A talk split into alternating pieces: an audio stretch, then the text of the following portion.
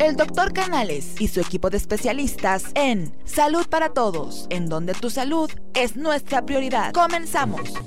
¿Qué tal amigos? En uno más de tus programas Salud para Todos Radio Online, desde el Colegio de Ginecólogos y Obstetras, profesor doctor Alfonso Álvarez Bravo del Hospital Español de México, cuya misión es promover la educación médica continua entre sus colegiados y asociados, cabe mencionar que es un programa sin fines de lucro. Nos puedes escuchar en todas las plataformas digitales como Salud para Todos Radio Online. Síguenos en Facebook, en Twitter, en YouTube, en Instagram, en Spotify, en Anchor y en todas las eh, plataformas digitales. Te invitamos a que compartas y a que nos escuches. Les habla su amigo el doctor Roberto Canales, quien es médico internista y miembro de la Asociación Americana de Endocrinología Clínica. Nos han estado pidiendo que volvamos a hablar sobre hipotiroidismo, que es un tema por demás importante y que ha causado eh, gran eh, controversia porque es un tema que se ve frecuentemente y que pues en la consulta cotidiana, en la consulta diaria, se ve mucho en la medicina interna, en la endocrinología, y entonces pues decidimos darle un, un retoque a la presentación anterior y pues vamos a hablar del hipotiroidismo. Eh, el hipotiroidismo es un padecimiento que se presenta más en mujeres que en hombres. Y bueno pues vamos a ver qué es el hipotiroidismo. Se, en relación de en el hipotiroidismo la tiroxina T4 normalmente se produce en proporción 20 a 1 con respecto a la tri, triiodotironina T3, que es la que normalmente produce eh, la relación en el hipotiroidismo. Y vamos a ver qué es el hipotiroidismo. Pasamos la siguiente, por favor, eh, Jesús. Había salido ya está nuestro compañero, el doctor y maestro en ciencias, el doctor Jaime Clayman. Buenos días a todos. Roberto, ¿Cómo estamos? Buenos días.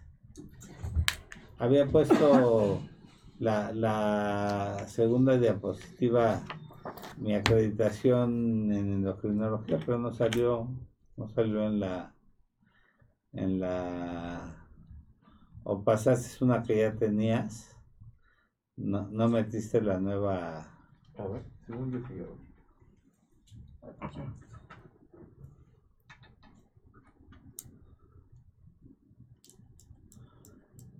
Y bueno, pues vamos a seguir hablando sobre el hipotiroidismo, es más frecuente en mujeres y que algunos de sus síntomas son el cansancio, el agotamiento, la debilidad muscular, la sensación de frío, aumento, disminución de peso inexplicable, ansiedad o depresión.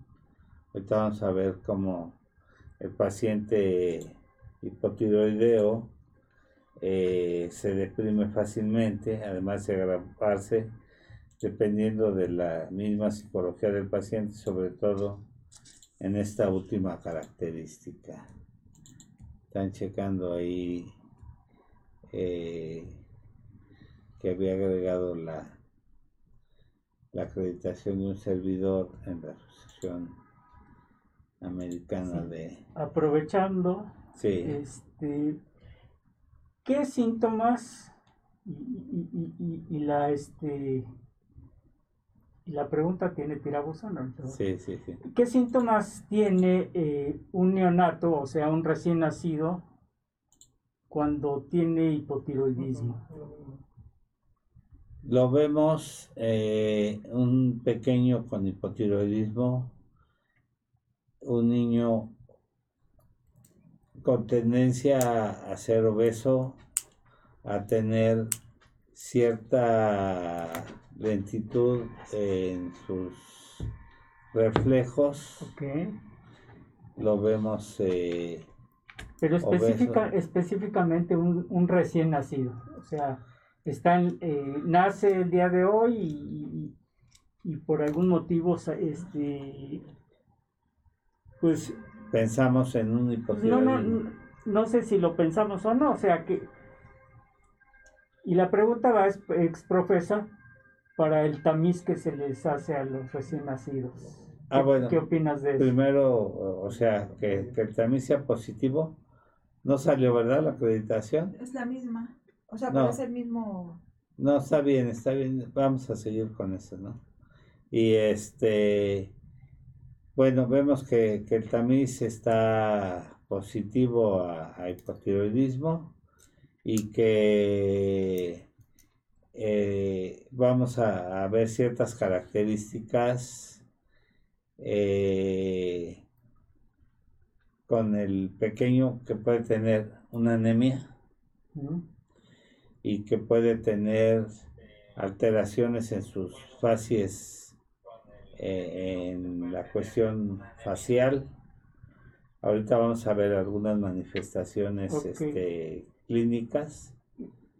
Te que- digo que, que la pregunta tenía jiribilla porque la, la siguiente es, ¿qué opinas tú de que, de que este, eh, no se les esté haciendo ya el tamiz, este, el, el tamiz completo. completo a, lo- a los recién nacidos, este, y, que en un momento dado se les pueda pasar, porque como eh, un, recién nacido, bueno, para que registre obesidad, anemia y todo lo que acabas de decir, bueno, debe de pasar un tiempo, pero en un recién nacido es un poco difícil de diagnosticar y si no es con un tamiz eh, que se haga eh, y, y- precisamente el tamizaje se hace a toda la población, tenga o no tenga las características este, físicas del, de- del evento o de la o, o de la enfermedad, ¿no crees?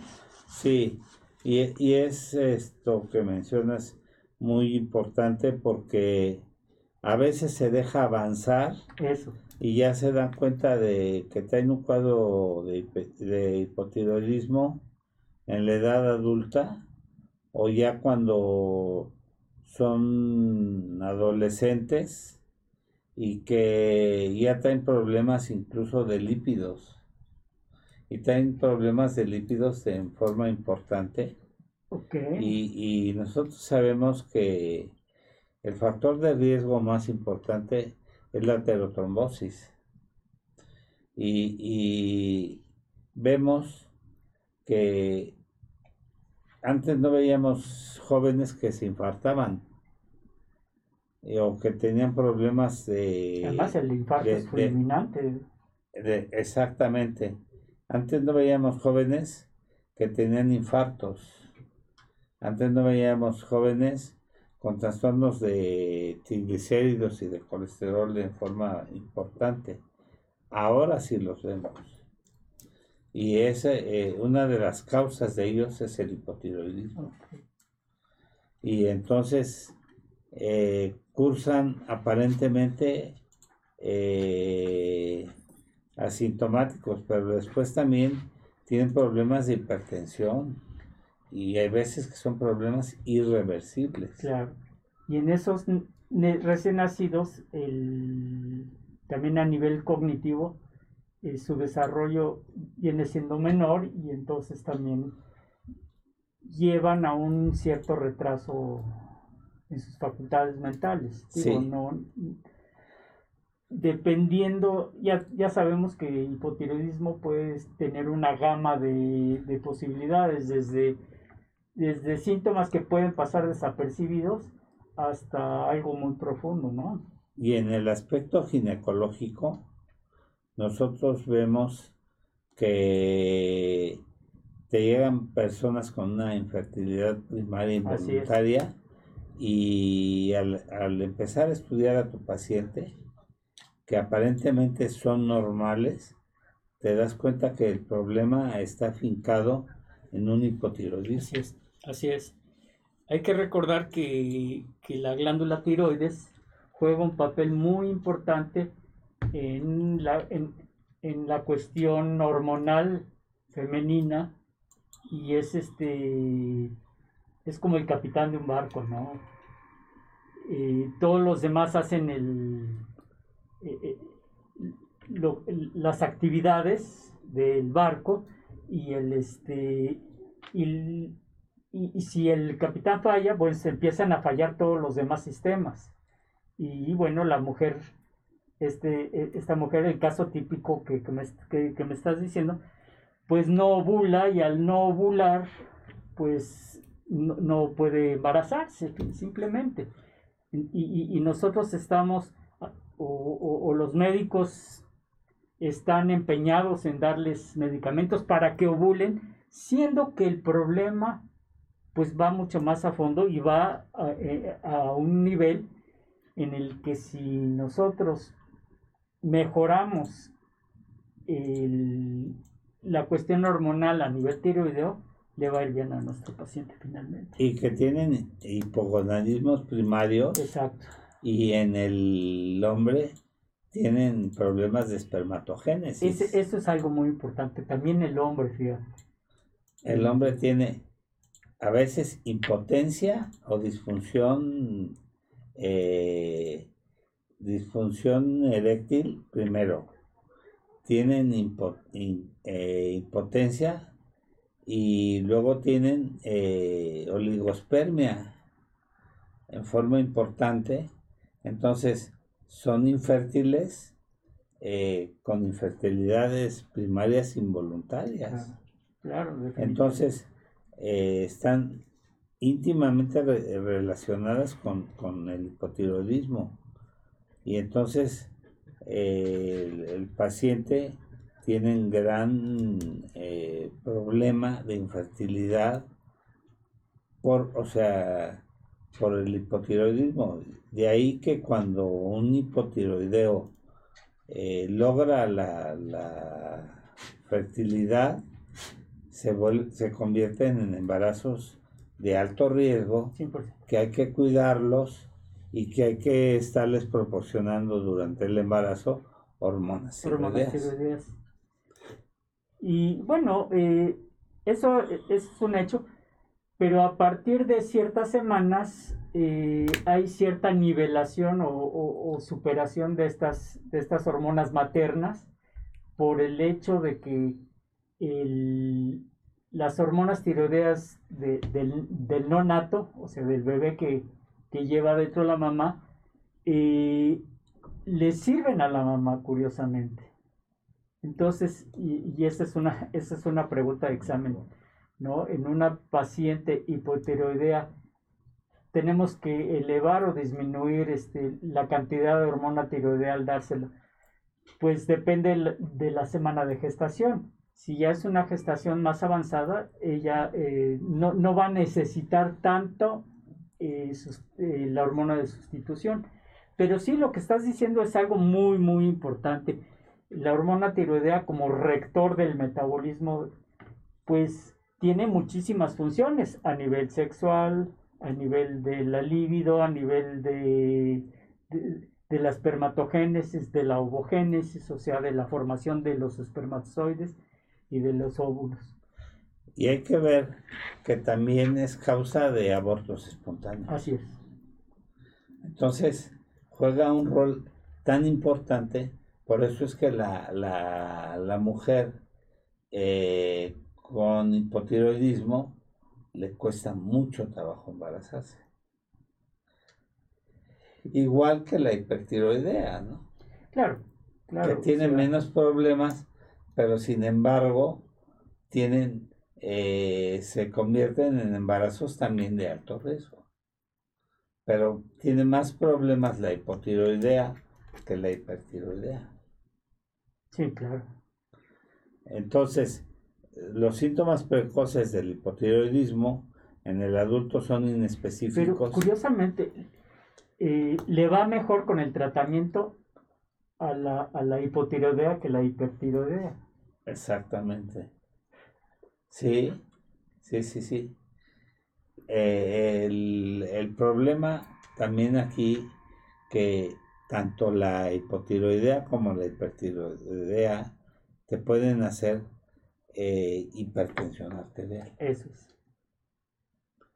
Sí. Te cierto. pueden hacer eh, tormentas, este, tanto hipotiroidea como hipertiroidea, pero las dos te pueden dar cuadros de hipertensión arterial. Y tú sabes que la hipertensión arterial en el embarazo, más ustedes que manejan embarazo de alto riesgo, te pueden dar grandes problemas y hacer un embarazo de alto riesgo doblemente porque la hipertensión arterial representa un riesgo muy importante en la gestación.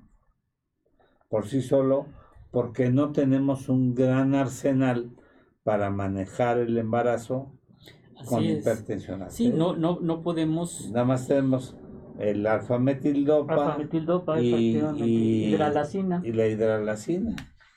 y el este, sulfato de magnesio. Y no hay más. Pero hay, hay, hay una cosa muy importante que acabas de decir.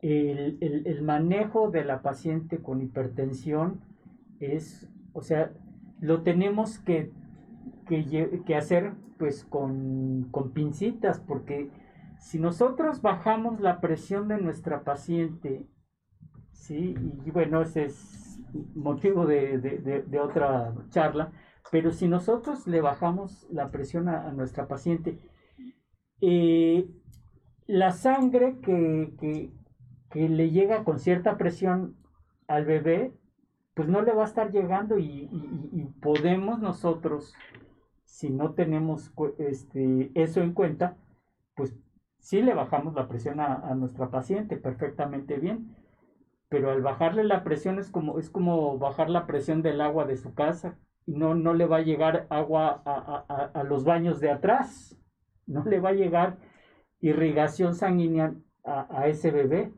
y pues el bebé se puede morir. Exactamente.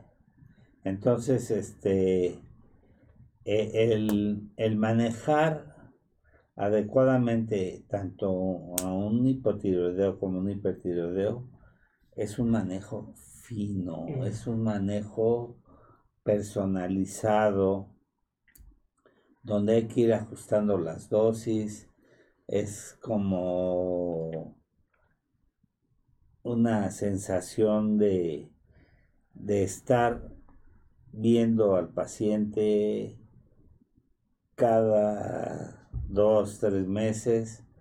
Eh, me acaba de llegar una paciente diabética que me va a ver, dice, es que se me ha estado subiendo el azúcar mucho, pero me llega con una receta de, un, de hace un año, cinco meses, Uno. y, y, y sigue con la misma receta de, de hace un año, cinco meses. Y no han ajustado la dosis. No, no, no, no han ajustado nada Y- y, trae mil de triglicéridos. Y ya me imagino cómo está. Y entonces, este, pero además, casi casi te culpan de su descontrol. Entonces, le echan la culpa a, a todo y entre ellos a la, eh, la pandemia y eso, pero de ninguna manera ellos se culpan eh, de las cosas, este,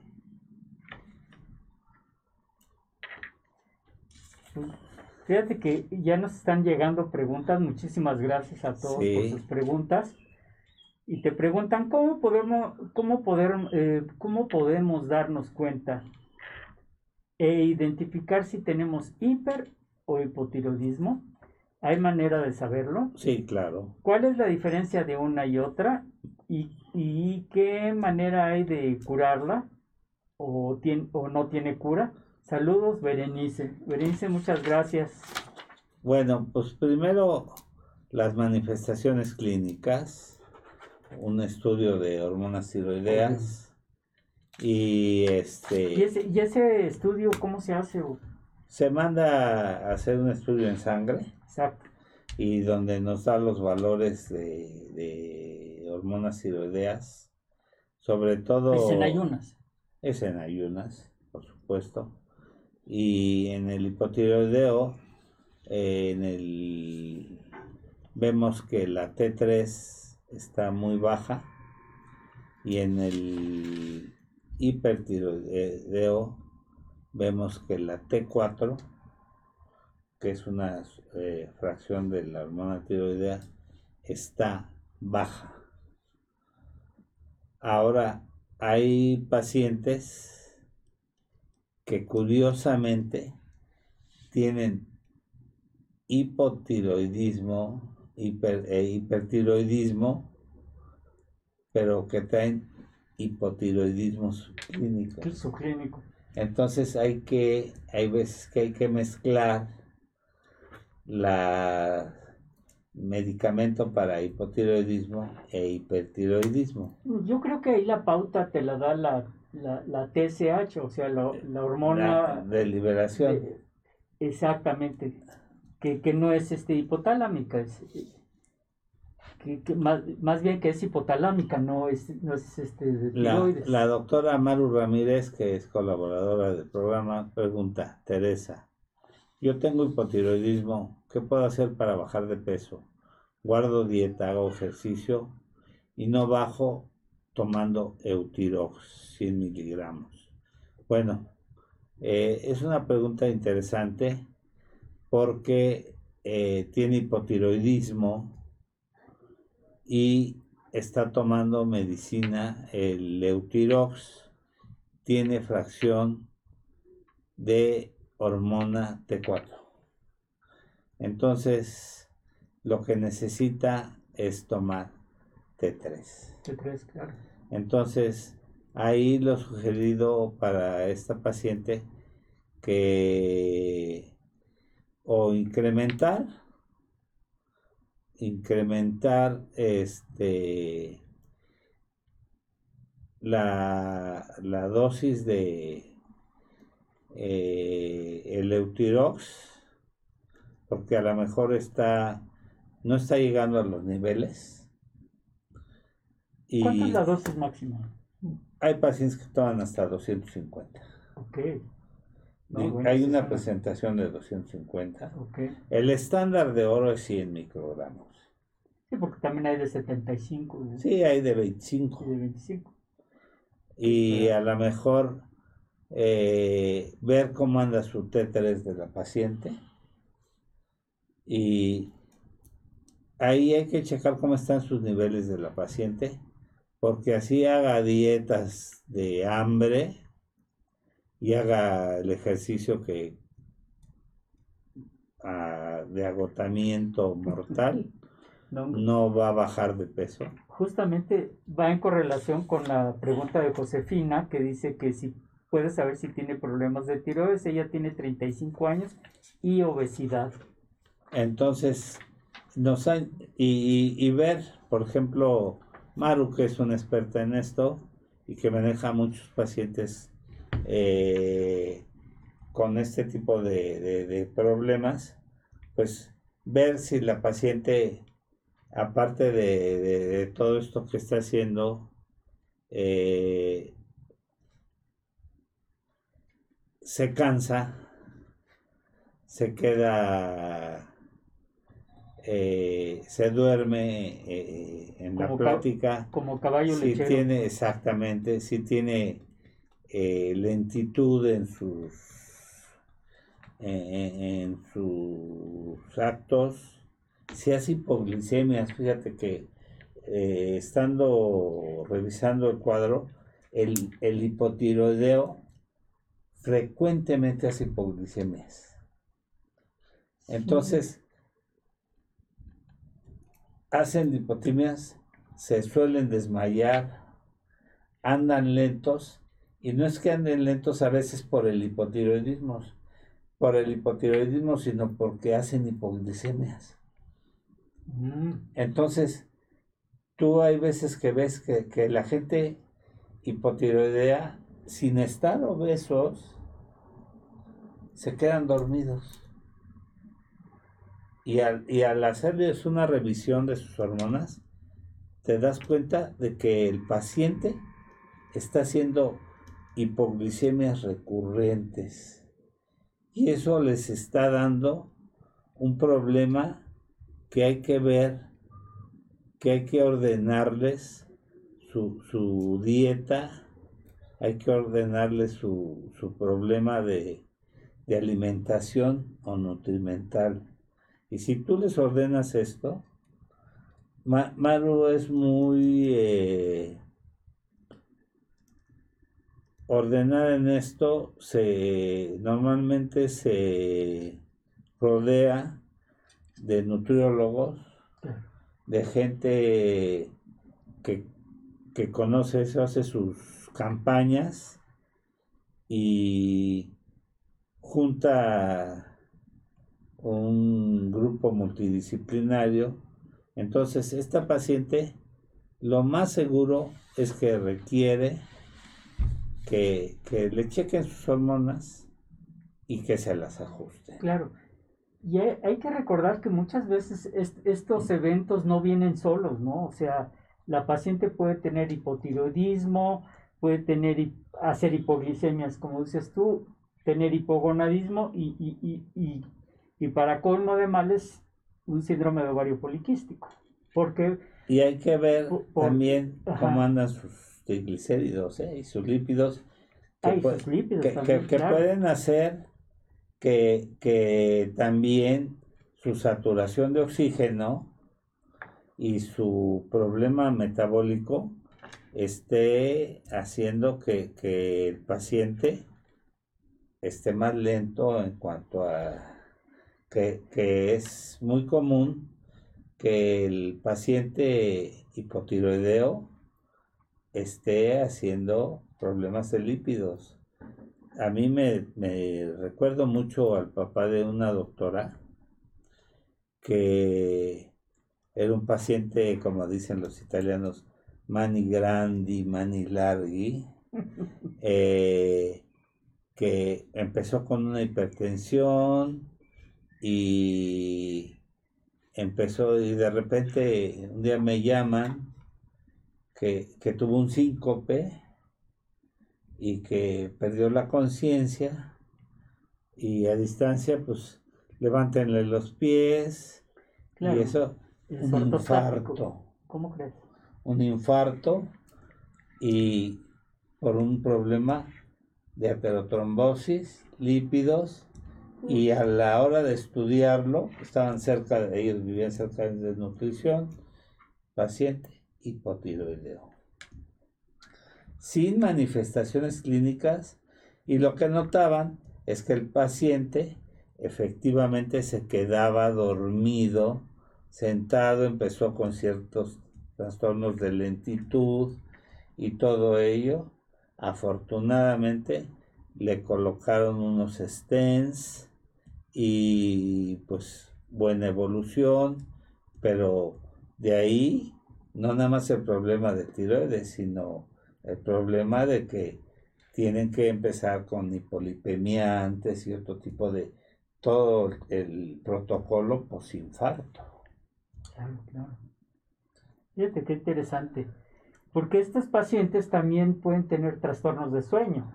Claro, Y, este, y, y esto a su vez les va a, a provocar un problema de, de ansiedad y en su caso también depresión.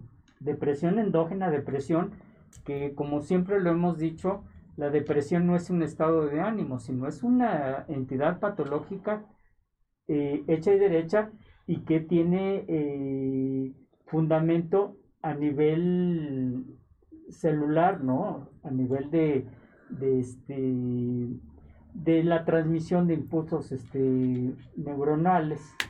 fíjate que la plática original se llama hipotiroidismo y depresión, Fíjate, por la liga claro, que, claro. que llevan el paciente hipotiroideo va de la mano con la depresión porque es un paciente que está ligado íntimamente con los procesos depresivos. Continuando con, con esto, el paciente se encuentra letárgico, eh, frecuentemente se estriñe, tiene intolerancia al frío, rigidez, contractura muscular, frecuentemente tiene síndrome del túnel carpiano y bueno, en la mujer menorragia. Vamos con la siguiente diapositiva.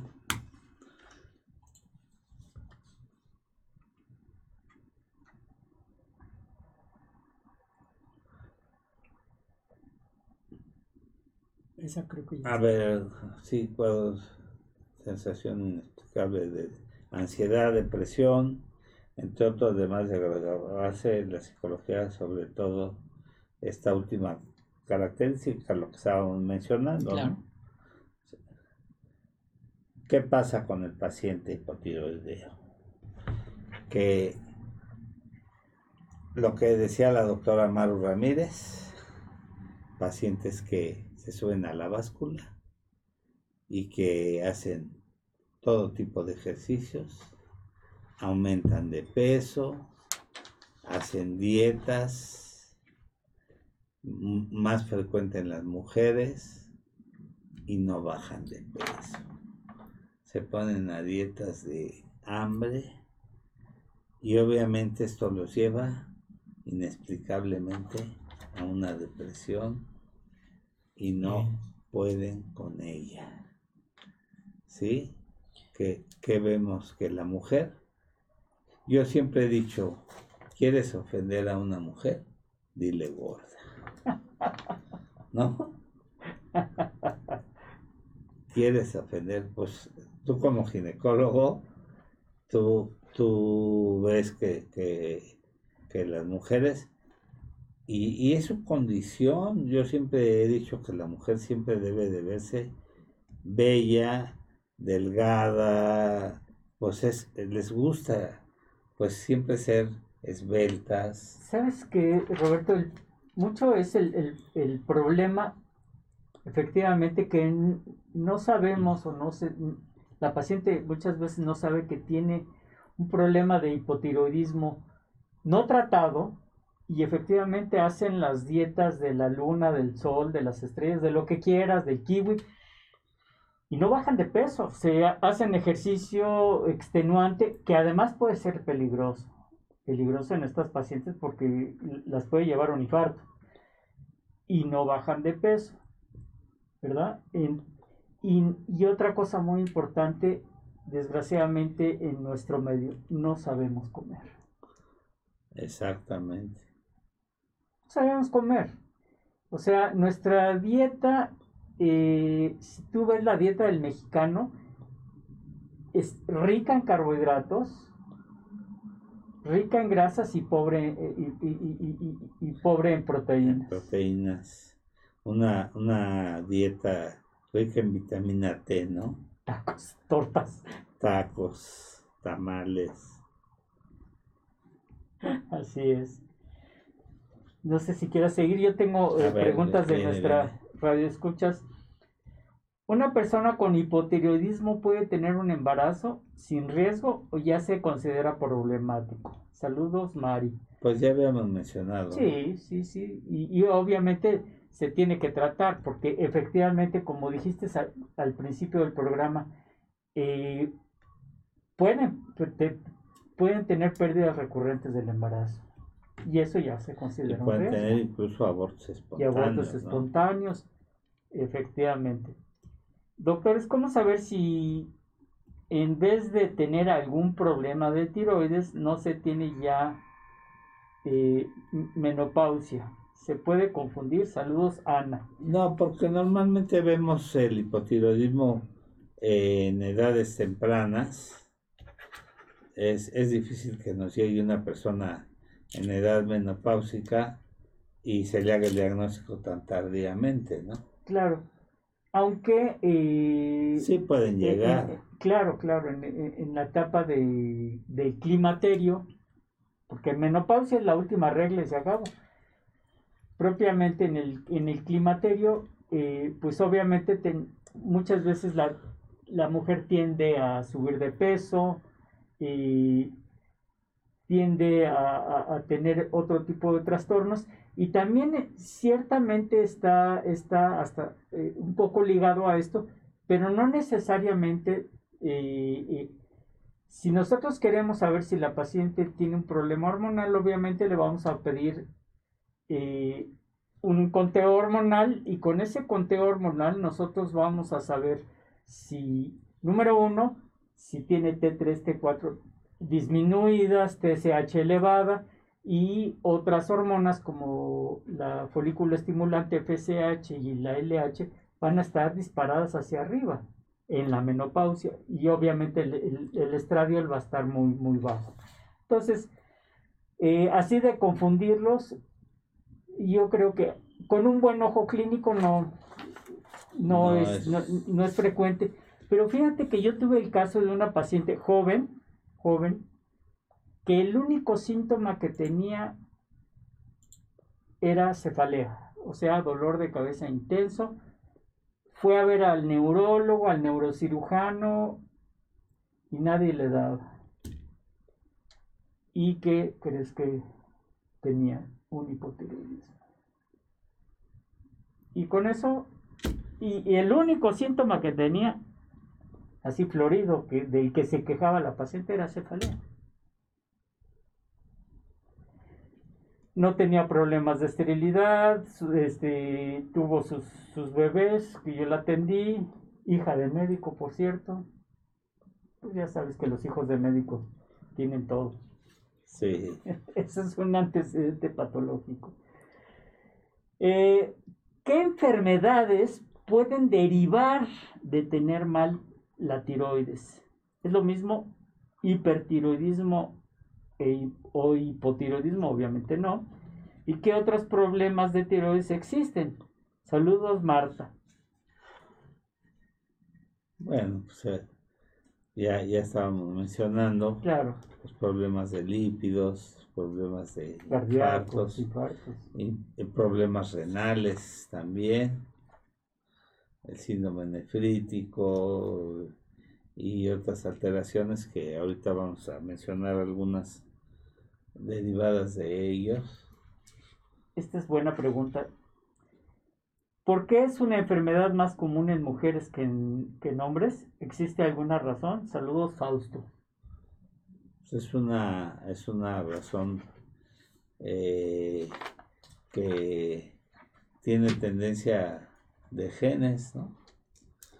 Claro, Pero, pero esa es la, la razón, como la migraña y algunos otros padecimientos. como que el también hay síndrome que túnel son- del carpo, que es más frecuente en mujeres que, Sí. que en hombres. Y hay otras que son más frecuentes en hombres. Aquí les tocó a las mujeres este eh, ser las eh, que tuviesen más eh, frecuencia en este tipo de padecimientos. Vamos con la siguiente, por favor, Jesús. Está buenísima la cuerda. Sí.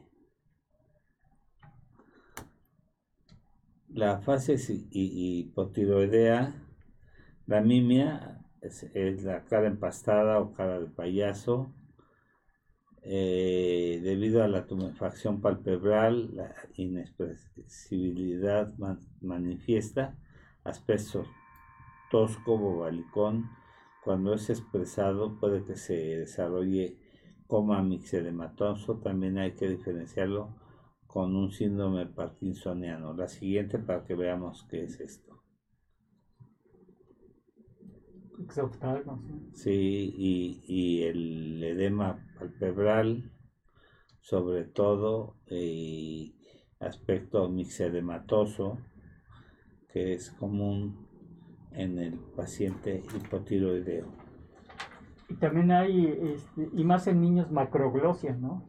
Sí, la macroglosia O sea, la ahorita, lengua. ahorita lo vamos a, a mostrar. la macroglosia que es común en el paciente hipotiroideo, macroglosia y también hemos visto eh, hernia umbilical también.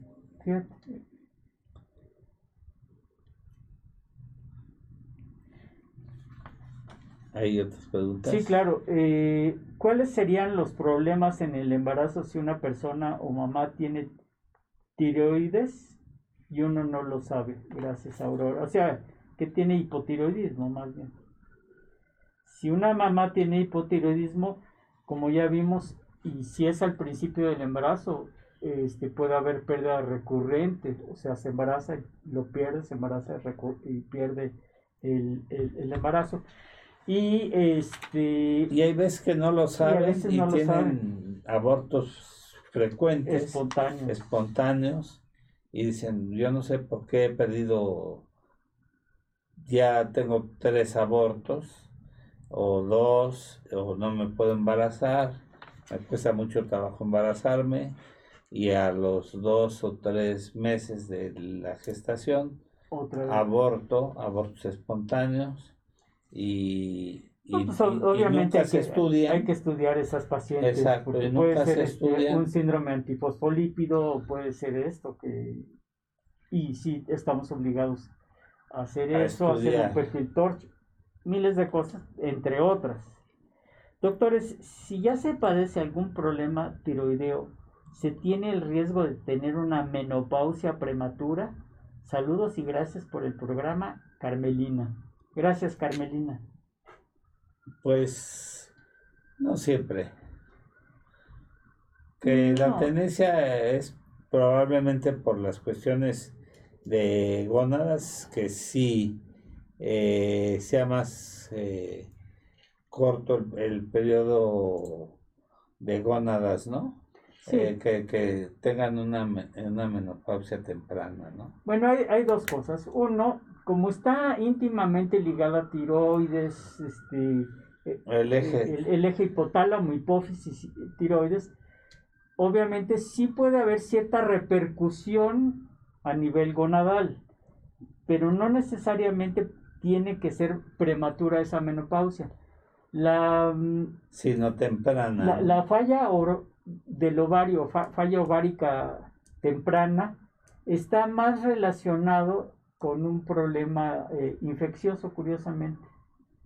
Está relacionado con un problema de parotiditis, o sea, paperas, que las paperas le afectan directamente a esos ovarios y disminuyen su producción. Aquí, pues, los ovarios están trabajando eh, y obviamente están ayudados por la tiroides, pero no están, no dependen directamente de la tiroides. Por eso, la pregunta si es directamente, si tiene que ver tajantemente con una menopausia eh, prematura, la, la- respuesta sería no. Pero, y aquí en medicina, pues ya sabes que no hay al 100%, a esa paciente se le tiene que estudiar y obviamente como, como las gónadas se, se auxilian de la tiroides, pues sí, también llega a haber cierta falla a- a nivel gonadal. Pero, pero al corregirla, que ese es lo más importante, al corregir el problema de tiroideo, se corrige su problema gonadal en forma secundaria. Vamos con la siguiente, vamos a ver.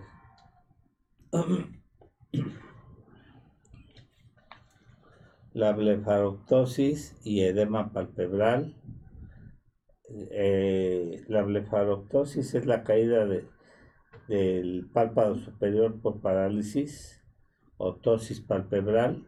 Si ven, por ejemplo, eh, los extremos eh, que en su pantalla lo van a ver del lado izquierdo y del lado superior, tienden a caerse los párpados y, y el este, edema palpebral con bolsas en los párpados inferiores.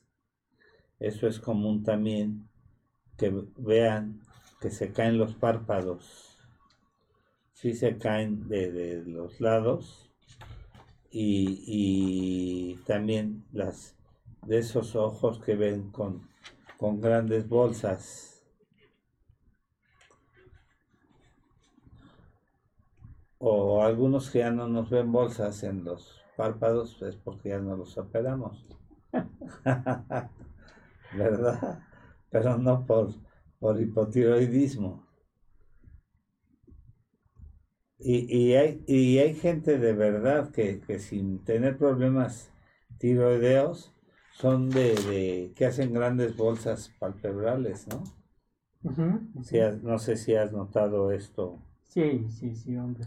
También hay gente hipotiroidea que tiende a hacer labios gruesos y la macroglosia, lo que decías, provocar mordedura de lengua con frecuencia, eh, provocar apnea obstructiva del sueño, hay que distinguirlo de la acromegalia. La siguiente, por favor, Jesús.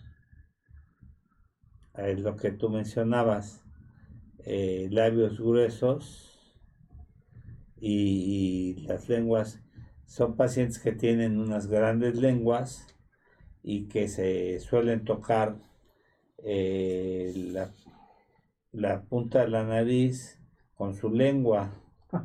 Ahorita todos van a ser. Cuando me tocó estar dando clase en la Universidad Tecnológica eh, con las gentes de cirugía maxilofacial ahí del Hospital Juárez, eh, cuando llegaban gentes con grandes lenguas, les, les hacían resección de, de lenguas grandes, les ponen, les ponían una especie de plantilla y sí les cortaban el excedente de la lengua. ¿eh? Híjole.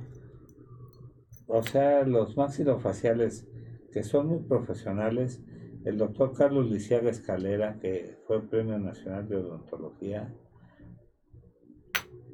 a mí me tocó ver varios casos eh, donde él eh, realizó varias cirugías de varios pacientes que nos tocó ver, a mí me tocó estar ahí en diagnóstico y con mucho éxito cómo resolvían estos problemas bastante, bastante bien. ¿eh?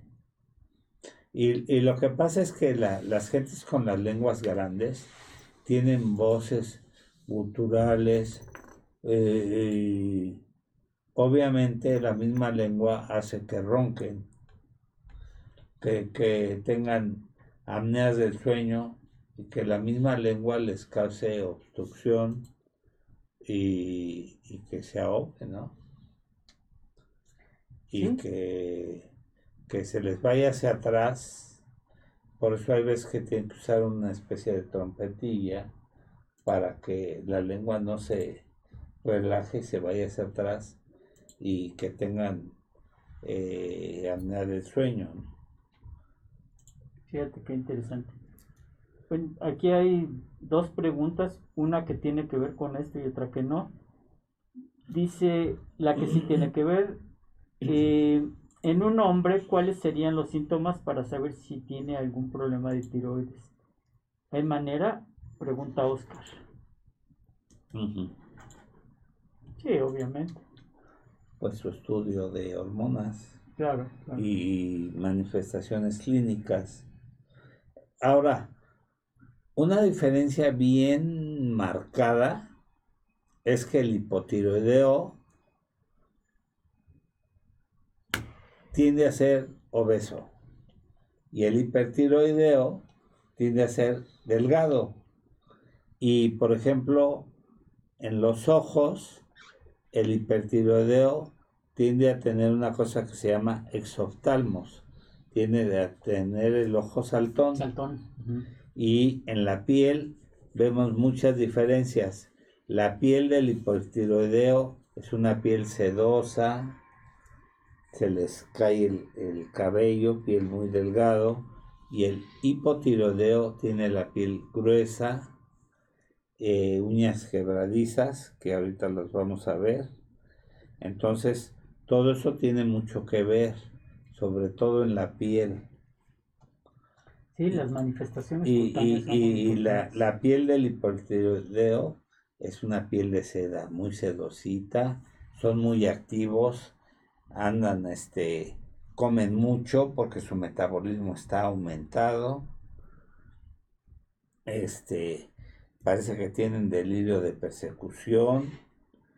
eh, entonces hay que tranquilizarlos y hay que ver, eh, aparte de que de inhibirles la, la hormona tiroidea,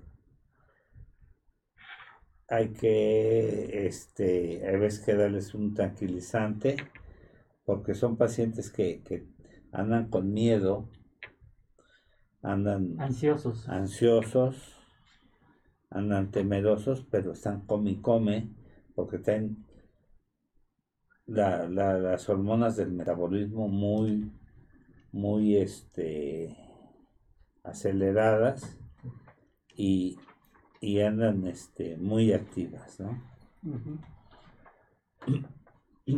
Vamos, este, ¿había otra pregunta? Pero- Sí, hay una que no dice, sé que no tiene que ver con el tema, pero podrían dar una opinión referente a saber si es bueno o recomiendan que una mujer embarazada se ponga la vacuna para COVID.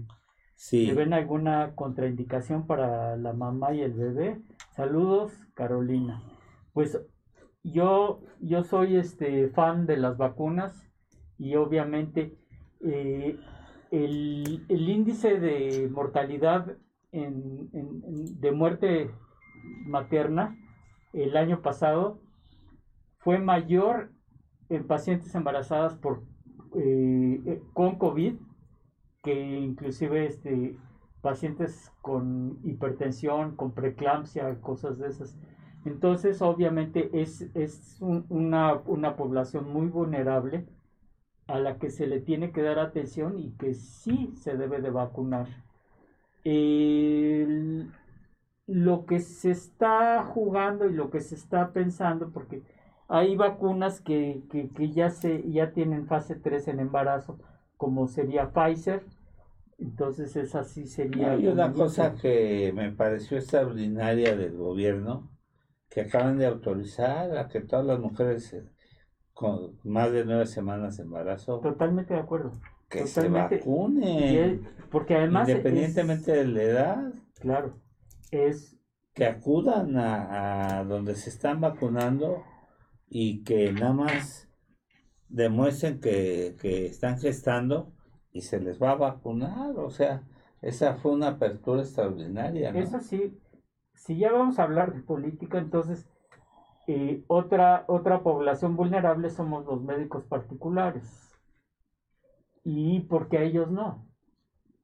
Que también son vulnerables. Y es que aquí los colegios no se han puesto las pilas. Te decía que en Playa del Carmen, el colegio de odontólogos se puso y ya se las pusieron a todos. Ya van por la segunda dosis. O sea, ¿dónde está la democracia, no? Sin meternos en, en pleito con nadie. sin meternos en pleito. Y, y, y, y- y la pregunta, lo del tamiz de, de- de los recién nacidos, pues ya se los quitaron. Siendo que eh, en ese tamiz viene implícito el detectar si un bebé tiene eh, problema de hipotiroidismo neonatal o no. Porque ese bebé, si se le trata, pues va a crecer como un bebé total y absolutamente normal. Si no se le trata, va a tener retardo mental. Entonces, pues, no sé, pero si estamos este, viendo gente o votos. Sí. Desafortunadamente, sí, ahorita nos están diciendo que si, si vamos a, a un corte, vamos a un corte, vamos a un corte y regresamos.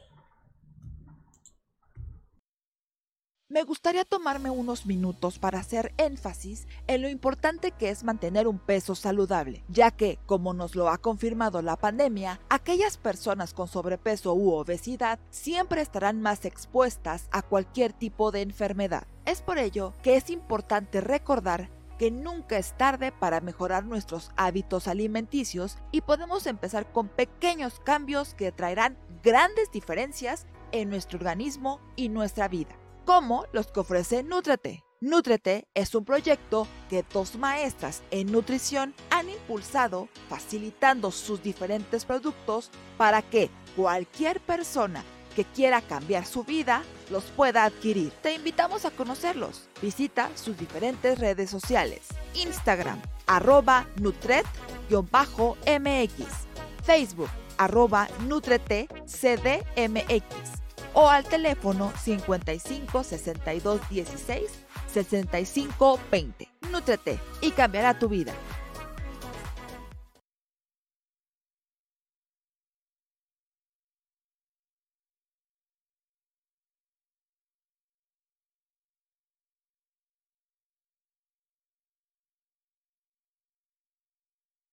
¿Quieres empezar a comer saludable? En Nútrete nos encargamos de revisar la lista de ingredientes e información nutrimental de cada producto que tenemos para garantizar que realmente sean saludables. Contamos con diferentes productos como productos keto, suplementos, vitaminas, minerales y un sinfín de productos para complementar tu alimentación. Encuentra todo nuestro catálogo en Instagram como Nutret-MX o por Facebook en Nutret CDMX. Para más información, al WhatsApp 55 62 16 65 20. Nútrete y cambiará tu vida.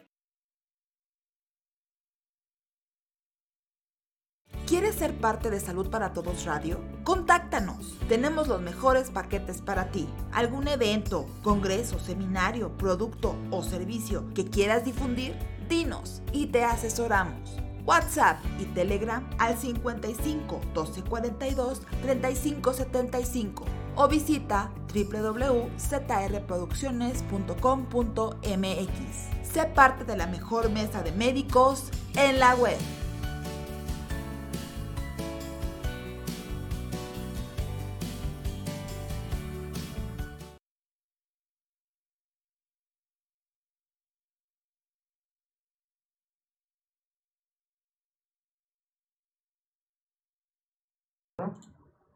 Muchas gracias. Bueno, pues este seguimos con este tema tan importante que es el hipotiroidismo y problemas de de, este, de depresión y cosas así. Y bueno, quiero eh, aprovechar este momento para hacerles una invitación a mis queridos colegas médicos, ginecólogos y médicos generales para nuestro congreso que lo vamos a tener de hoy en ocho ya. De hoy en ocho vamos a estar allí ya en Acapulco. Este, y la, los que no puedan o no quieran, pues lo vamos a tener en línea. El, eh, eh, eh, y va a ser un congreso mixto en el que vamos a participar y vamos a festejar los 50 años del, del colegio.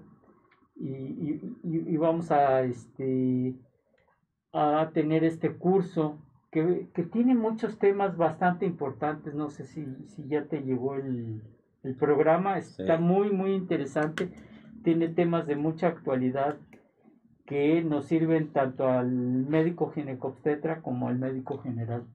Quedan todos ustedes invitados el, de, el próximo jueves 20 de mayo y vamos a empezar a partir de la tarde eh, y los eh, vamos a tener sesiones el jueves, el viernes y el sábado para culminar el sábado en la, en la noche con una cena de gala. Así es, están invitados todos para que se inscriban todavía. Todavía pueden inscribirse el... este, los que quieran asistir. Este, fíjate que va, vamos a, en el mundo imperial vamos a tener este eh, el problema que ahorita estamos teniendo es que tenemos menos habitaciones eh, apartadas porque hay uno- un evento eh, deportivo en esos días. Entonces la gente que vaya a ir, pues se tiene que poner las pilas y pues ya. Y si no, yo veo la forma, como el mundo imperial tiene convenio con el Princess Y con el. y con el Pierre, eh, hay transporte de todos Camioncito. con, con- con- con- constantemente van a, a- a- del Princess al mundo imperial y del mundo imperial al Princess y al Pierre y la persona que curiosamente es más caro el, El. Princess que el mundo, el mundo imperial pero si ya no tenemos habitaciones en el mundo imperial y se van al Princess, eh, nos van, mismo. nos van, nos este, Van a respetar. a respetar la misma tarifa, fíjate. Eso es una ventaja súper. Pues vámonos al Princess. Adelante, adelante. ¿Verdad? Adelante, pues fíjate que está muy bonito. Hay varias preguntas, si quieres, este, seguimos con las Vamos a- preguntas. A, felicitar a ah, felicitar, Alex. claro. Alex, Alcántara de su cumpleaños, parte del staff aquí, del apoyo técnico. Alex, muchas felicidades. Que cumplas muchos muchas años. felicidades, Alex. ¿eh? Que ya no te duermas en los programas. Además de, de regalo, tiro mi computadora en la entrada. ¿eh? No, bueno, es- es regalazo. Regalazo, ¿eh? Muy bien. Había otras preguntas, a ver. Eh, doctores, ¿tengo más riesgo de infección por COVID a una más severa si padezco algún problema de tiroides? Gracias, María. No, O sea, la gente puede vacunarse. No es una contraindicación el, el tener hipotiroideo, hipotiroidismo para ponerse la vacuna de COVID. Esta está un poquito rebuscada, pero dice doctores Canales y Kleiman, los síntomas de la agranulocitosis, o sea, neutropenia por antitiroides, son similares a los de la infección por COVID-19. Saludos, Fernanda. Órale, esta es pues ya pregunta de él. De los 64 mil. Pues, Bueno, hay que, hay que recordar que una granulocitosis, este, ya sea por cualquier, por medicamentos o por tiroides, nos va a, a- a- a bajar este, Las defensas. Las defensas, y bueno, entonces, este, pues no, sí, no, no, no hay. La, la granulocitosis eh, puede venir por medicamentos, puede venir por COVID, y entonces, este, eh, normalmente el problema tiroideo o antitiroides no causa granulocitosis. los anticuerpos, más que todo, est- están pues conectados con un síndrome de Kawasaki, Exactamente. ¿verdad? Entonces, no, no tiene una relación tan directa una con otra. Exacto. En un niño es probable que pueda tener o padecer hipo o hipertiroidismo y para tratarlo sería igual que en un adulto o los cuidados cambian. Saludos, Carlos. Pues obviamente Las dosis, las dosis y tiene que manejarse como niño, ¿no? claro, claro. Ahí pues el, el, el pediatra, su pediatra es quien Sí, va a tomar la batuta. hay endocrinólogos pediatras muy endocrinólogos. buenos. Acabamos de tener una endocrinóloga pediatra que invitada Claro. y bueno, pues ellos son los indicados en manejar, porque el- obviamente los pequeños necesitan trabajo y manejo más fino. Como decía este un anuncio, este no es un adulto chiquito. No, no, no era lo de el mejor mejora mejoralito, ¿no? Exacto. Sí, En un niño los síntomas de problemas en la tiroides son los mismos. Gracias, Fernando. Pues depende de qué edad, ¿no? Y depende. Exacto. Sí, no es como el niño de, del, este, del- de las llantas, ¿cómo se dice? El, el, este, ¿cómo se llama? Vamos con la siguiente, por favor, este, bueno, Michelin. del Michelin. La voz ronca, la alopecia, Esa alopecia areata, ¿no? sí.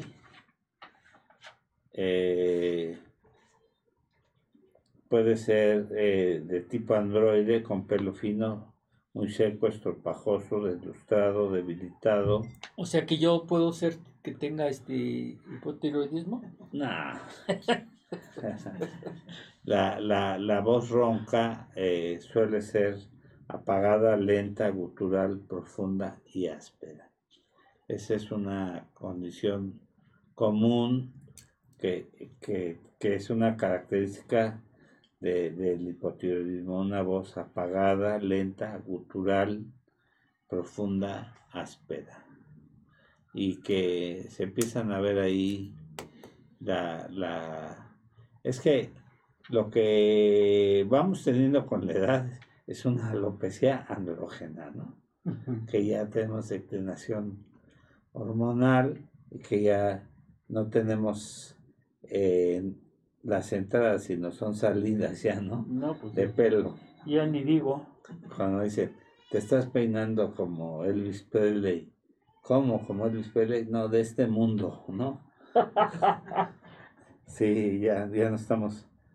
eh, y, y obviamente ¿no? vamos con la siguiente, Yo, que yo si sigo así me voy a peinar las meninges. caída de pelo en la Cola de- cola de las cejas. Esa es bien importante, esa es una característica, véanla, eh, en, debido a procesos autoinmunes, anticuerpos contra el pelo, que hay que diferenciarlo de la lepra. Vean cómo la, la cola de las cejas se va perdiendo el pelo en estas partes de, de, la, de las cejas, esa, esa caída es propio de- del hipotiroidismo. Y en la lepra hay también esa pérdida, pero aquí se pierde el pelo y es como si se depilaran, pero aquí se va perdiendo de una manera natural este en la cola de las cejas. Vamos con la siguiente, Jesús. Piel engrosada. eh, aparece la piel eh, de naranja en la que se marcan mucho los surcos nasogenianos y los pliegues. Eh, aparece rigidez en la contractura musculares, cansancio fácil, calambres musculares, a veces hipotonía, ya llegó nuestro compañero el doctor Fernando Casillo, eh, hipotonía muscular generalizada, brazos, eh, se empeora con el frío, engrosamiento, hola, eh, muscular en pantorrillas, eh, además eh, en relajación de los reflejo- reflejos osteotendinosos podemos encontrar el examen físico el reflejo miotónico se puede evocar al hacer presión en el tercio superior del brazo bíceps. Se suelta presionando hacia el examinador. También muy importante el reflejo de Waldman, que es de regreso lento de la posición neutra, luego de, de evocar el reflejo aquileo, que sugiere fuertemente la presencia de hipotiroidismo. Ahí lo- en la siguiente lo, lo mostramos. Al hacer el, el reflejo aquíleo es, es una- un reflejo lento y el de Waldman, de que es en el antebrazo, también es una manifestación lenta. Entonces también son formas eh, de, de exploración de, de este tipo de, de pacientes.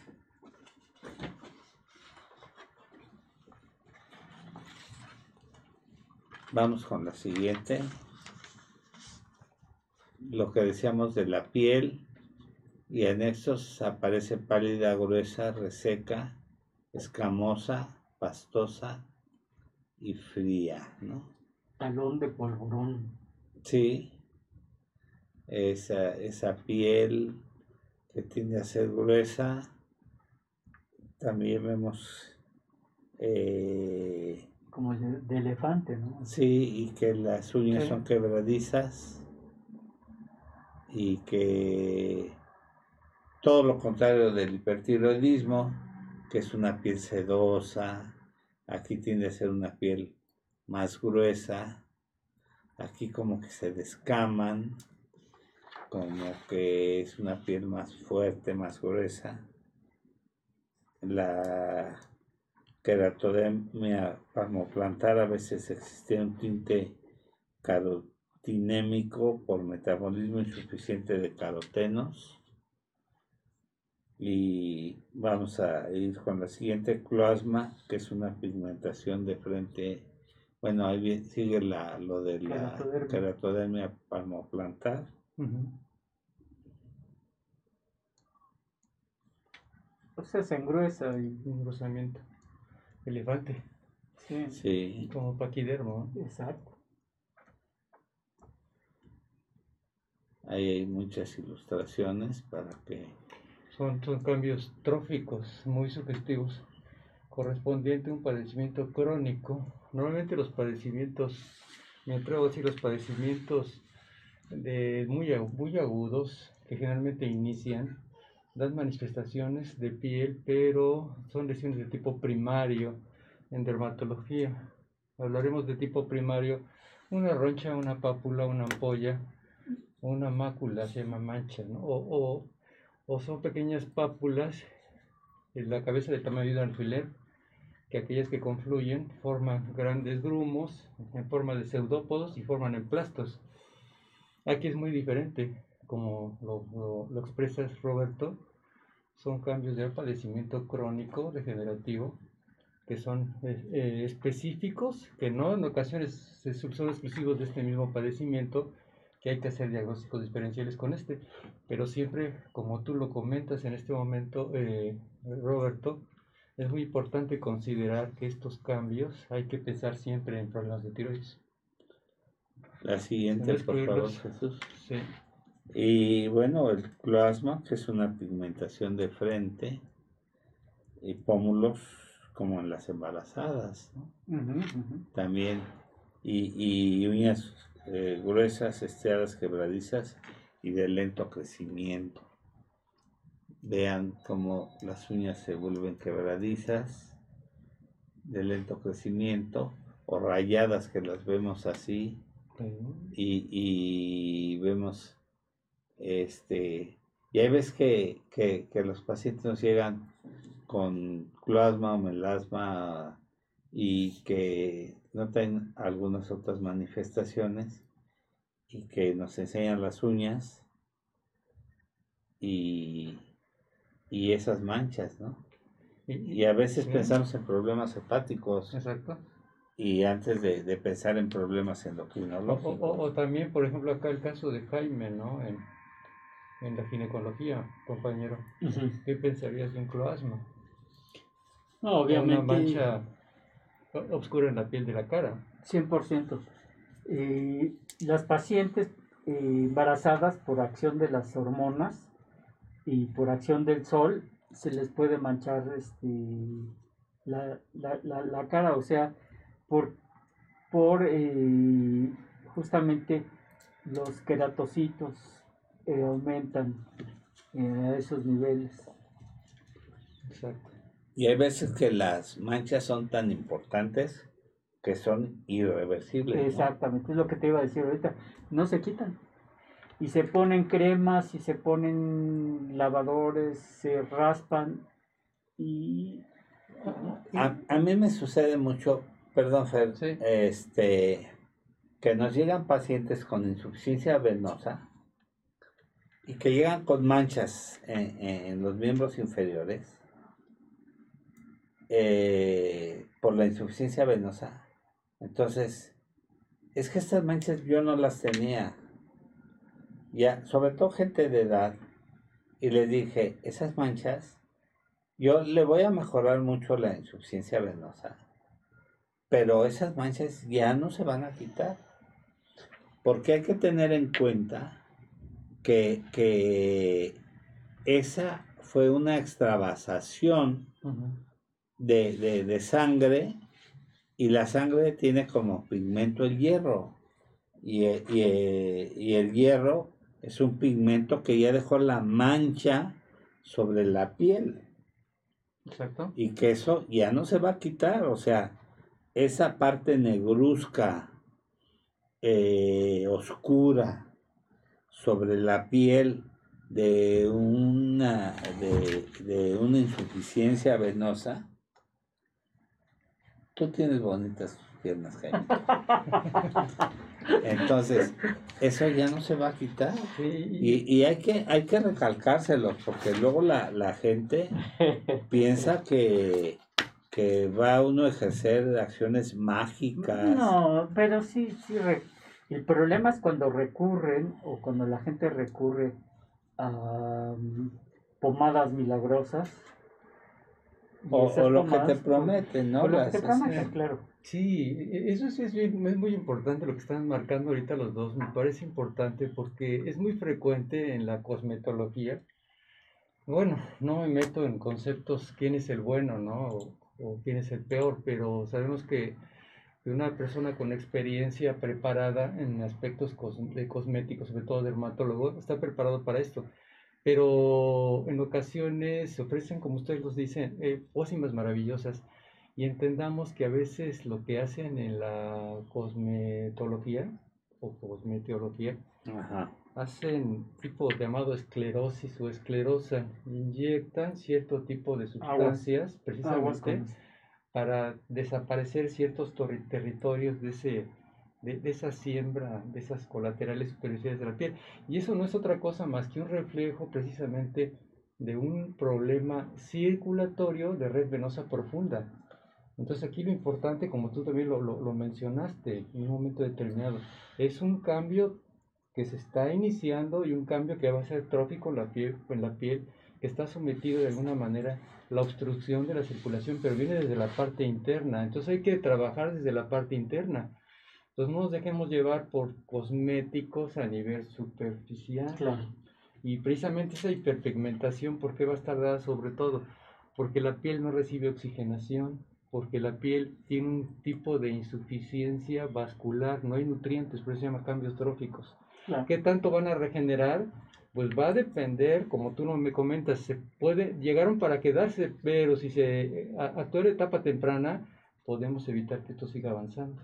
Entonces, Pues para lo cual necesitamos un, un, una- un, un- Y el, eh, el- el láser puede, o mira, sea, tiene, tiene sus eh, indicaciones muy específicas, no se puede utilizar en todo, pero sí eh, Disminuye disminuye, sí, sí, sí. Sí, pero luego Y además hay que usarlo, o sea, no, no, no, es, no es que me voy a poner eh, con, con él, sino sí, que son opcionales. se pone eh, y, y, y sí hay una terapia. Son parte de puede. coadyuvantes. Yo diría hacer todo esto, pero en combinación con aspectos ya muy estructurados, ¿no? Hacer una revisión desde la profundidad con ultrasonido de tipo Doppler en especialidad, fundamentalmente. Entonces, este, acatar todo el protocolo de, de- de- tratamiento, pero nada más es superficial, ¿sí? Y sí, el rayo láser es muy importante y sí logra disminuir el grado de degeneración, el grado de inflamación, pero eso es parte del tratamiento, claro. ¿sí? Hay, hay preguntas que tienen que ver con el tema y otras que no A que, se las paso. Dice, estoy en tratamiento con corticoides por oftalmo- oftalmopatía de Graves fase 2. Ajá. Tengo más riesgo de infectarme por COVID-19. Gracias, Ah, bueno. Miguel. Gracias, Miguel, por tu ¿Quieren pregunta. Adelante. Adelante. Bueno, esa es una pregunta muy frecuente hoy en día. Hay muchas personas que se sienten muy preocupadas qué tanto puede estar relacionado un padecimiento de la glándula tiroides al SARS-CoV-2, ¿no? A enfermedad de, de- de- de COVID actualmente. Es un gran dilema. Recordar que todo paciente hay que individualizarlo y hay que hacer de una manera muy particular.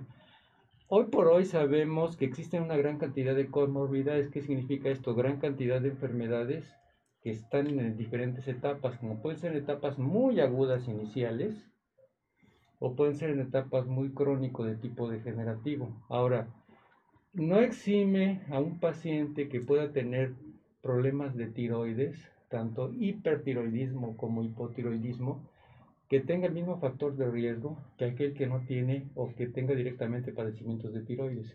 Si es cierto, en ocasiones, en ciertos estudios, hemos entendido que los problemas tiroidales hoy por hoy, en la experiencia por COVID, podemos encontrar pacientes que pueden cursar con problemas de inflamación de glándula tiroidea, porque se ha encontrado en los reportes de estudio Recuerden que inicialmente hablábamos de cierto tipo de receptores, de los cuales eran enlazados o captados por las partículas de COVID, en este caso los receptores específicos, digamos, lo- los AT2, ¿verdad? Se ha encontrado que la glándula tiroides tiene igual o quizás hasta más receptores de los, de los AT2 para COVID. Pero eso no exime directamente que fundamental aquella persona que tenga problemas de tiroides tenga que tener enfermedad por COVID. Ah, claro. Eso que quede bien claro, porque esa es la pregunta que están dando.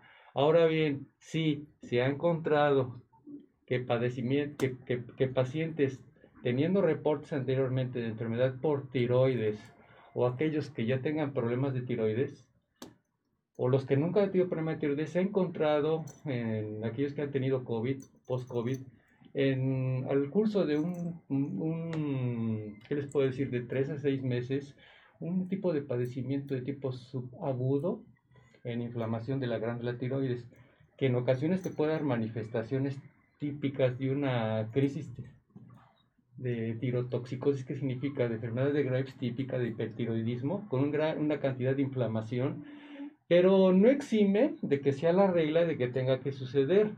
Entonces, sí se ha visto que hay cierta relación. Se hizo un estudio en 51 pacientes que tuvieron COVID.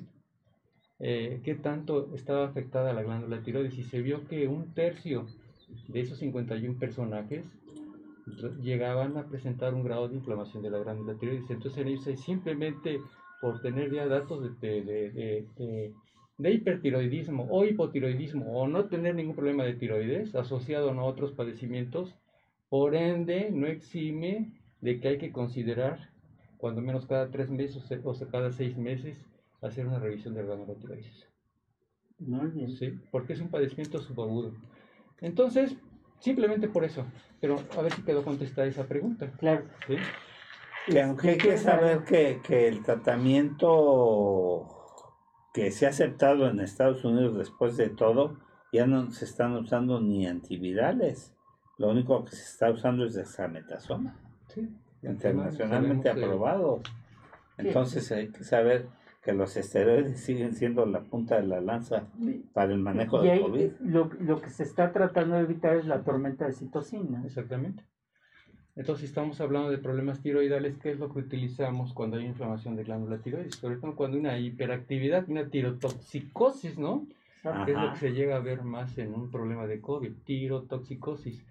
Y que después puedes caer con la experiencia que tú también tienes, este Roberto, en este aspecto, te das cuenta que aquellos pacientes que tuvieron exceso de actividad de glándula tiroides pueden caer con el tiempo en un hipotiroidismo. Entonces eso no lo exime. Por eso hay que individualizar y hay que dar un, un seguimiento. Y ahí está el juego del hiper con el hipo. No, de hecho, cuando al paciente hipertiroideo le damos yodo radioactivo, lo llevamos a un hipotiroidismo. Claro. Y Exacto. después hay que darle Hay que este, darles este hormona sustituto. tiroidea. Claro. Entonces no deben de suspender su tratamiento de tiroides cuando hay pa- padecimiento de COVID. ¿eh? Eso es bien importante. Fíjate qué Nos manda a saludar Gremly Cruz. Ah, Sí. gracias. Gracias, Glenly. Gracias, Gremly. Saludos, te saludamos todos y saludos a mi tocayo también Muy bien. por allá en Mérida. Sí. Si me, dia- si me diagnostican con un cáncer de tiroides, ¿podrían retrasarme la cirugía o la administración de yodo, de radioyodo, si la pandemia no se controla? Hablando si me diagnostican también COVID-19. Gracias, Betty. ¿Cómo? Si tiene COVID, A ver otra vez la analizarla. Sí, bueno, así, así nos las pasaron. Si me diagnostican con un cáncer de tiroides, ¿podrían retrasarme la cirugía o la administración de radioyodo si la pandemia no se controla?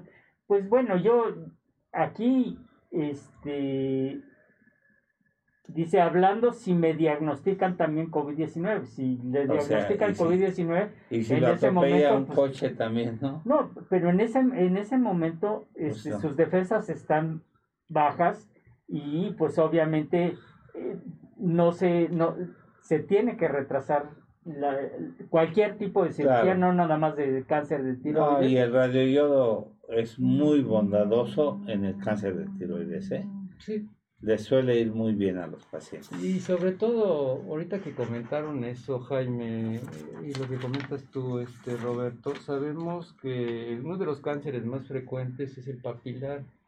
Entonces, una previa valoración, precisamente, ¿qué se va a hacer con ese paciente?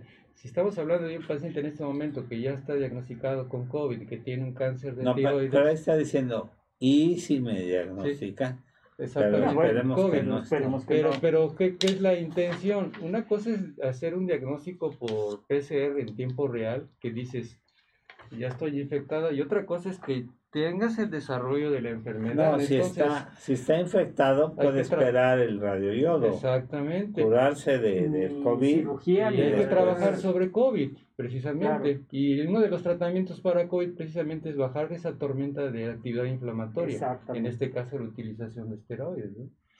Entonces, no, no lo exime, pero también eh, eh, puede esperar bajo Está ciertos un poquito controles. repetitivo. Exactamente. Si tengo esperar. algún problema de tiroides, es normal tener cansancio extremo y si sí, ¿cómo se puede remediar? Roberto, Usando Dice Sofía. Pues es lo que estabas comentando. Dando ¿no? hormonas, exactamente. Sustituyendo la, el- pues lo que le está faltando.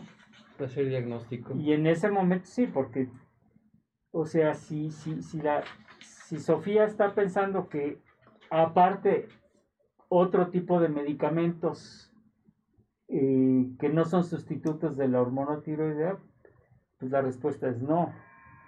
O sea, se tiene que, que dar este tratamiento sindromático, no sintomático. Hay que, hay individualizar cada caso. Tiene que ser muy específico. Lo mencionábamos hace un momento, ¿no? Así que es. se tiene que individualizar cada caso porque es, es muy delicado, sobre todo que, el- que los pacientes son eh, especiales en este tipo de, de padecimientos, ya que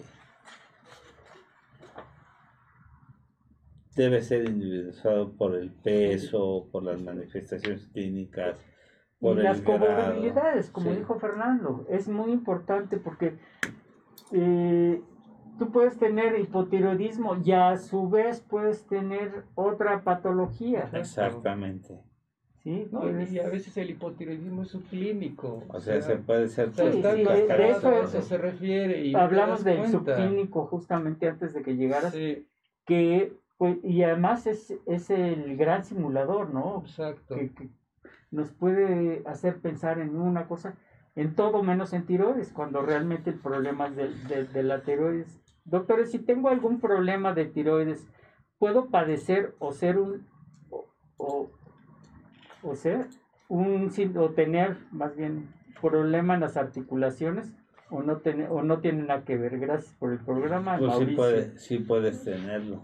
Artralgias, claro. Claro, y Sí, puedes sí. tener una artritis. Sí, o sea, puede estar asociado, volvemos a repetir lo mismo. Mira. Normalmente el hipotiroidismo, Roberto, y tú lo sabes, lo sabes tú también, Jaime, que por ejemplo, ah, un ejemplo vamos a poner, un paciente que cursa con artritis reumatoide.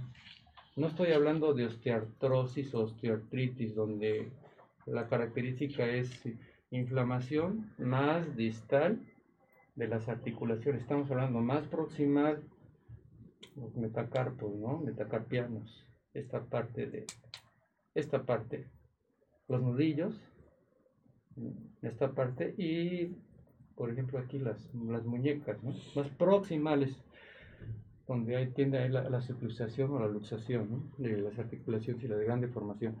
Es, es muy importante entender, porque como, como caso sería una artritis reumatoide, el 40% de los pacientes que cursan con este tipo de patología siempre hay que buscar el hipotiroidismo. O sea, no exime, volvemos a lo mismo.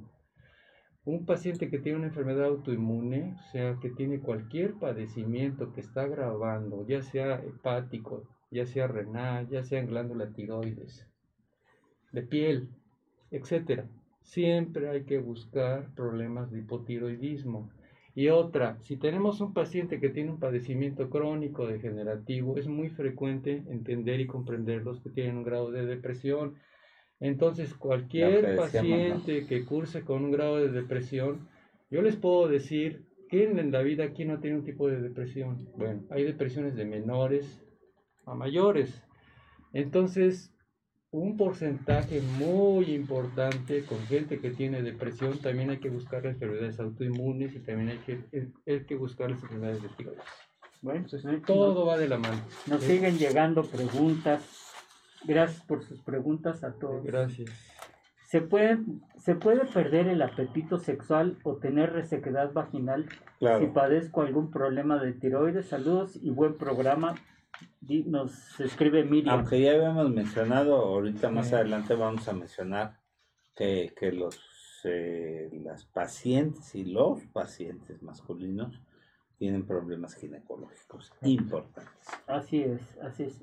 Y bueno, la resequedad, este, número uno, sí puede estar dada por el hipogonadismo, lo que habíamos dicho, o sea, baja de las eh, Ya hormonas. lo está dando la, la alteración de la piel. Exactamente, está dando alteraciones de la piel. está- Las uñas. Y, sí. y, y, y lo segundo, como, te, como hay disminución de la libido también, si esta paciente llega a tener relaciones sexuales, no va a lubricar en forma normal y entonces sí es un círculo vicioso. No lubrica Y- y va porque no está tener excitada Y- y- no está excitada porque tiene porque tiene problemas de su libido bajo y tiene problemas de libido bajo porque tiene problemas de tiroides Y- y es una cadenita. Y como tú lo sabes, en, en tu ámbito de la ginecología, ya sabes que se altera la cadena hormonal, este, las hormonas Así femeninas es. y masculinas y hay problemas de tiroides. O sea, Así de que lo puede haber, lo puede haber. Y no nada más a eso, asociado a otro tipo de padecimientos, como la misma diabetes.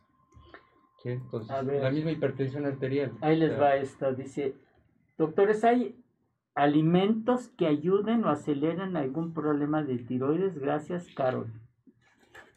Bueno, a Bueno, ahí, ahí lo que sugerimos es que, que no tomen alimentos, sobre todo derivados de la soya, y que, que, que eviten alimentos, este, por ejemplo, derivados de la soya y, y vegetales de color intenso. En este caso, Roberto, asociados, mi pregunta sería para que quede claro la, la persona o las personas que tengan ese tipo de preguntas y dudas, en pacientes que cursan con problemas hipotiroidismos o con hipertiroidismo. A lo Con- que tú te refieres. sobre todo con hipertiroidismo. Ok. Perfecto, porque ahorita también se presta esto, Jaime y, y- y Roberto. O sea, ¿qué tanto puede influir la alimentación en los problemas de tiroides? Puede influenciar mucho, porque si estamos hablando, por ejemplo, actualmente la alimentación está muy procesada y se está careciendo mucho en la alimentación de, de yodo. De yodo. ¿Quién come? No ¿Quién come vegetales realmente que, nos, que tengan la adquisición de yodo?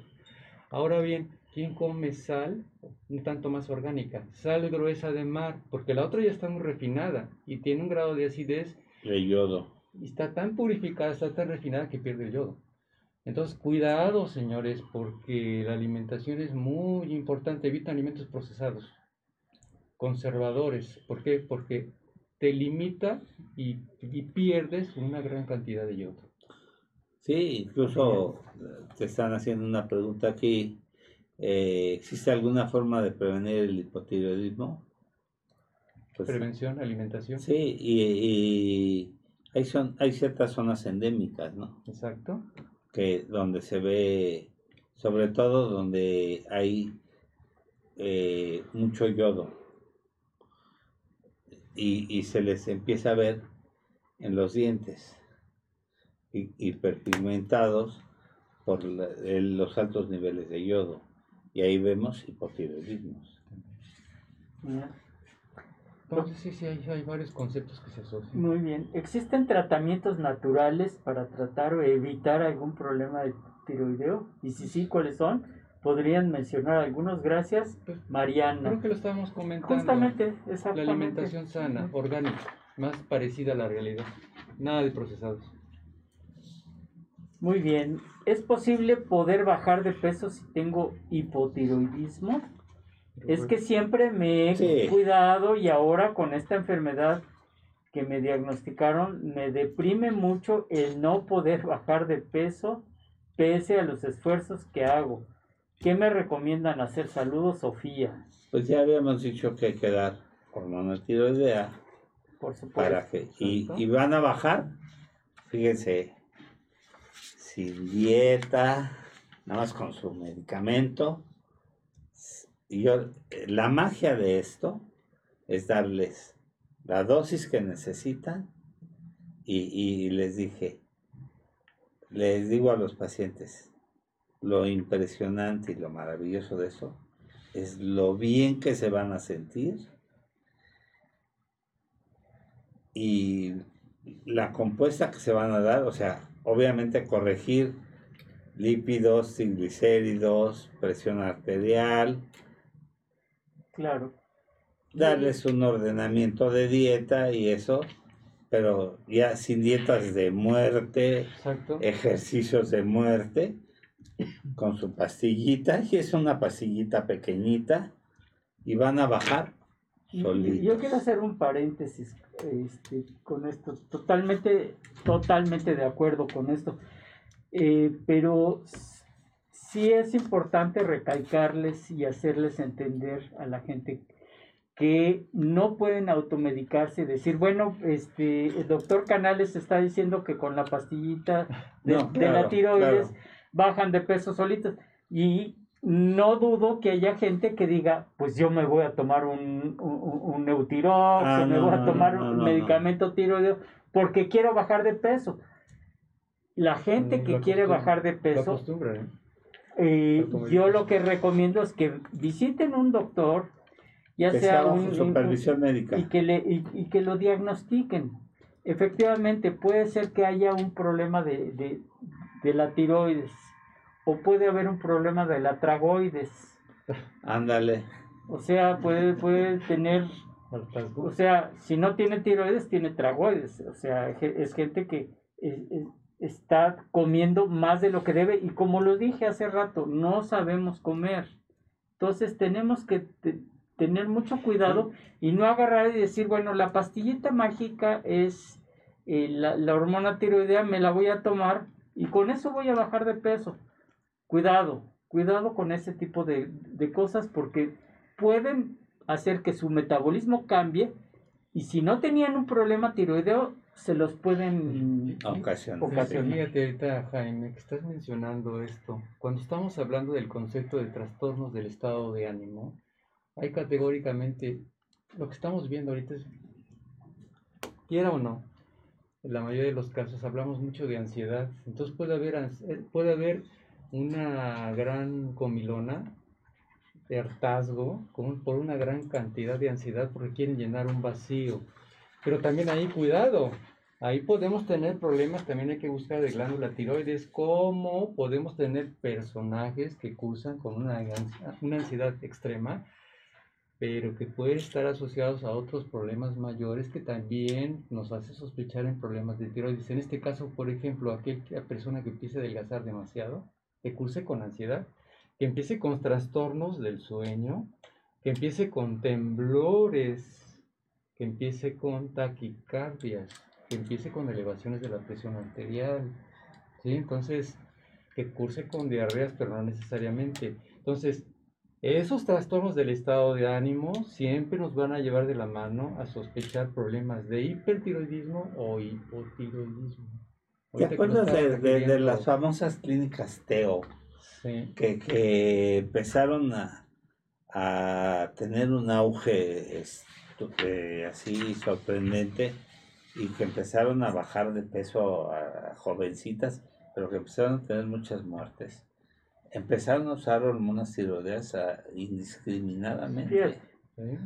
Y, y, y hasta que pues, tuvieron que cerrarlas y tuvieron muchos problemas legales por muchas demandas, porque pues empezaron a manejar las gentes sin preparación y de manera... Y, y yo, yo veo ahora en la, en la farmacia, en la farmacia, en la televisión, que están anunciando unas gotas mágicas y, y, y yo no sé ¿quién, quién, quién les permite esto. Y sacan a una, una persona que bajó 10 kilos en quién sabe cuánto tiempo. Y en el canal de las estrellas lo están anunciando.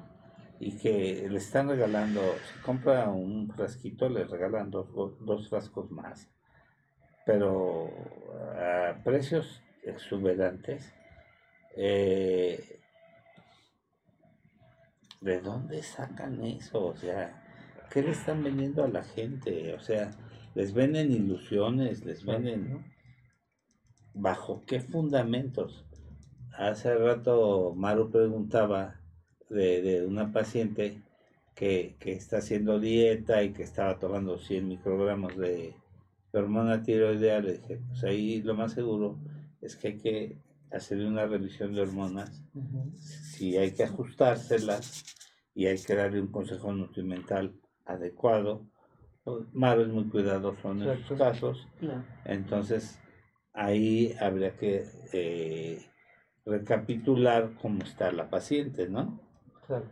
Porque este, pues muchas gentes venden ilusiones y tienen cantidad de pacientes. Fíjate que hay el, te voy a decir cuál es el secreto por el que la COFEPRIS, que es el órgano regulador de medicamentos y de, eh, del ejercicio médico, no interviene porque lo eh, comercializan como complemento alimenticio, no como medicamento. Si tú a estas gotas mágicas le pones el abajo, le pones medicamento para que sirve para esto, en ese momento la COFEPRIS mete la nariz y se los se los baja.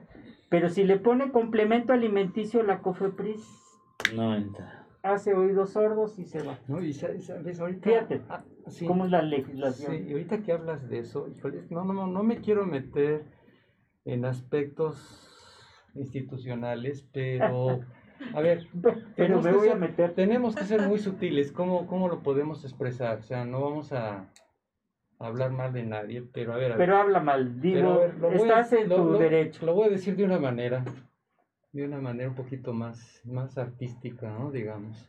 A ver, por ejemplo, la famosa que le llaman hacer una comparación de la famosa pastilla negra con la pastilla azul. Está bien, lo estás metiendo, como tú dices hace un momento, una, un suplemento, pero no se vale que en ese tipo de anuncios hablen tan desafortunadamente de la pastilla azul. ¿Saben de qué estoy hablando? La disfunción eréctil. Que hablar de una pócima maravillosa, pónganle lo que quieran como suplementación, que, que pueda estar permitido por la COFEPRIS, pero no se vale. Entonces, cuando escuchen propagandas de este tipo que están hablando y tratan de eximir padecimientos, este, fármacos que ya tienen historia y tienen control de calidad, cuidado, piénsenlo varias veces si lo van a, u- van a utilizar y van a adquirir ese tipo de productos. No, y Fer, te voy a decir algo más importante que esto, es que cualquier paciente que, que, tenga, cualquier persona que vea la televisión, el radio, lo que sea, nuestro, lo que nosotros aconsejamos es justamente que vayan, que acudan a su médico, que los diagnostiquen bien, porque ese es el pro- gran, gran problema que muchas veces no son bien diagnosticados o o van con la persona de la farmacia que con todo respeto para los señores de la farmacia no tienen la preparación que nosotros tenemos. Vamos, nos hemos quemado las pestañas y no me estoy levantando el cuello este nada más porque sí. Y obviamente necesitamos hacer un buen diagnóstico para dar un buen tratamiento ¿sí? Que es lo que se merecen las pacientes y no que vayan con el señor de la farmacia que porque sabe que eso se está vendiendo mucho y les está haciendo bien a la gente y bueno, pues al señor de la farmacia lo que le interesa es vender. Claro. Entonces, mucho cuidado con eso. dice que esto es lo Y con- mismo con, y con la farmacia y con los anuncios de la televisión Cuidado. que, eh, o sea, hasta donde yo sé deben de estar o es- deben de estar proscritos. Más sin embargo, Bueno, ahí, Pues, ahí- ahí hay acuerdos muy ahí- ahí especiales. hay- que- exactamente. son temas Está que- que no preguntando podemos- si el hipotiroidismo es hereditario, tiene un carácter autosómico recesivo, o sea, recesivo.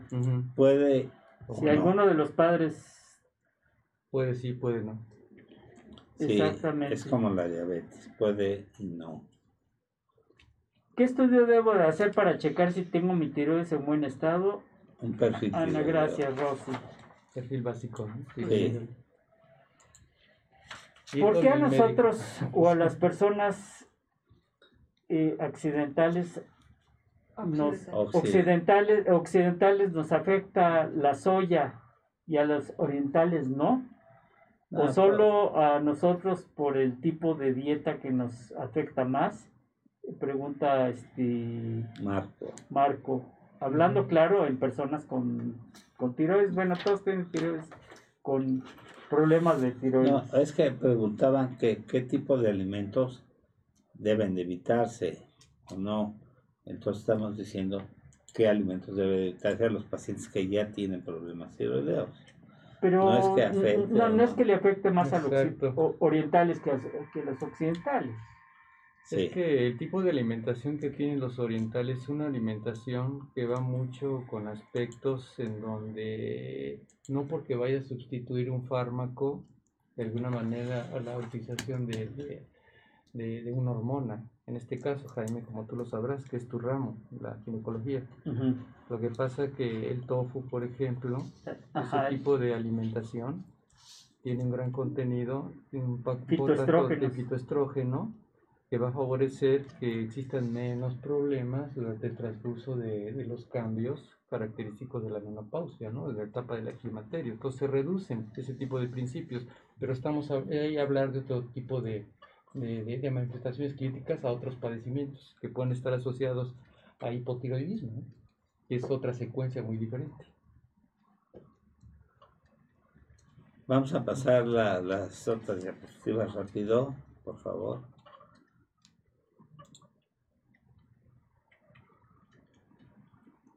El mixedema Bueno, eh, avanzado que existe una grave acumulación de mucopolisacáridos hidrofílicos.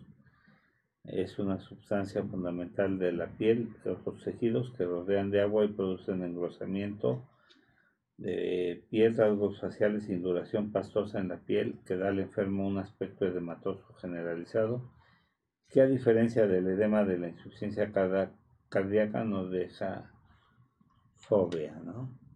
Entonces eh, es un mixedema. ¿Te acuerdas que tuvimos una, una especialista en mixedema que Sí, muy buena también. sí, Sí, sobre el drenaje Vamos, linfáticos también. Aquí es muy importante aclarar también, este, también, y como tú sabrás, Jaime, y lo sabes tú también, Roberto, cuando estamos hablando Bueno. de, de tejido conectivo, hablando de una palabra, tratar de expresar algo que es muy técnico de una manera más simple. Tejido conectivo es de lo que está constituido todo nuestro cuerpo. Hay tejido conectivo duro, en este caso que son los huesos, por decirlo, los cartílagos un poco más duros 15 minutos. Y tejido conectivo más, más laxo, o sea, los músculos, los ligamentos y los tendones. Entonces, en este caso, cuando utilizaste el término de muco, po- mucopolisacáridos, precisamente es lo que constituye ese tejido conectivo, de lo que está formado. Lo que pasa es que este tipo de mucopolisacáridos, cuando tú te expresas un mixedema, precisamente de esos contenidos, de esas propias sustancias llamados mucopolisacáridos, son los que están, un grumo que están acumulados, que están excedidos y dan manifestaciones de atrapamiento con una gran compresión y una gran descompensación y distensión de esas áreas que van a formar cambios tróficos. Y va a atorar precisamente lo que estás comentando de este programa que tuvimos, va, va, va a haber alteraciones a nivel de todo el drenaje linfático, porque el drenaje linfático es el intermediario, digamos, el que conecta la circulación venosa y la circulación arterial de retorno hacia el corazón y que se reparte. Entonces, por eso ahí se ve también que está alterada la circulación linfática, está expandido, está eso, casi casi como decir está compartamental, ¿no? Está la compresión va de adentro hacia afuera, no va de afuera hacia adentro. La siguiente. Y esos cambios tróficos de la piel son los que se observan. Bueno, en cuanto al aparato reproductor femenino y masculino, el hipotiroidismo es causa frecuente de esterilidad. En las mujeres existen ciclos anovulatorios, hipermenorrea, abortos y en algunos casos amenorrea. Hay hiperprolactinemia asociada por aumento de la de, las- de ciertas hormonas y en los hombres produce impotencia, disminución de la libido y alteraciones en la espermatogénesis y también frecuentemente hidrocelia. La siguiente. La prolactina, pues es, eh, produce una infertilidad primaria involuntaria frecuentemente y es frecuente verla en los pacientes eh, hipotiroideas.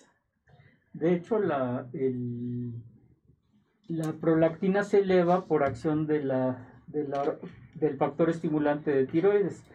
Cuando la tiroides baja, el- aumenta la T- TSH, que es la, la hormona estimulante de tiroides, y al, y al ser una hormona hipotalámica, arrastra a, el- a- a- a la, a la prolactina. Entonces, no es raro ver a una paciente o un paciente que tiene hipotiroidismo con la prolactina elevada.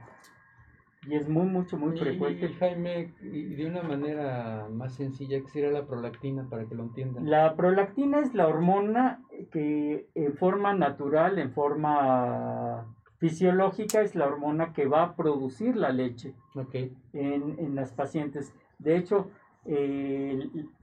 fíjate que el metabolismo de la, de la prolactina es muy, muy, muy curioso, porque en el momento en que sale la placenta, es el freno para, para que la prolactina se active y eh, sea, eh, haya aumento de, de- prolactina y de leche para que en forma fisiológica la mamá amamante a su bebé.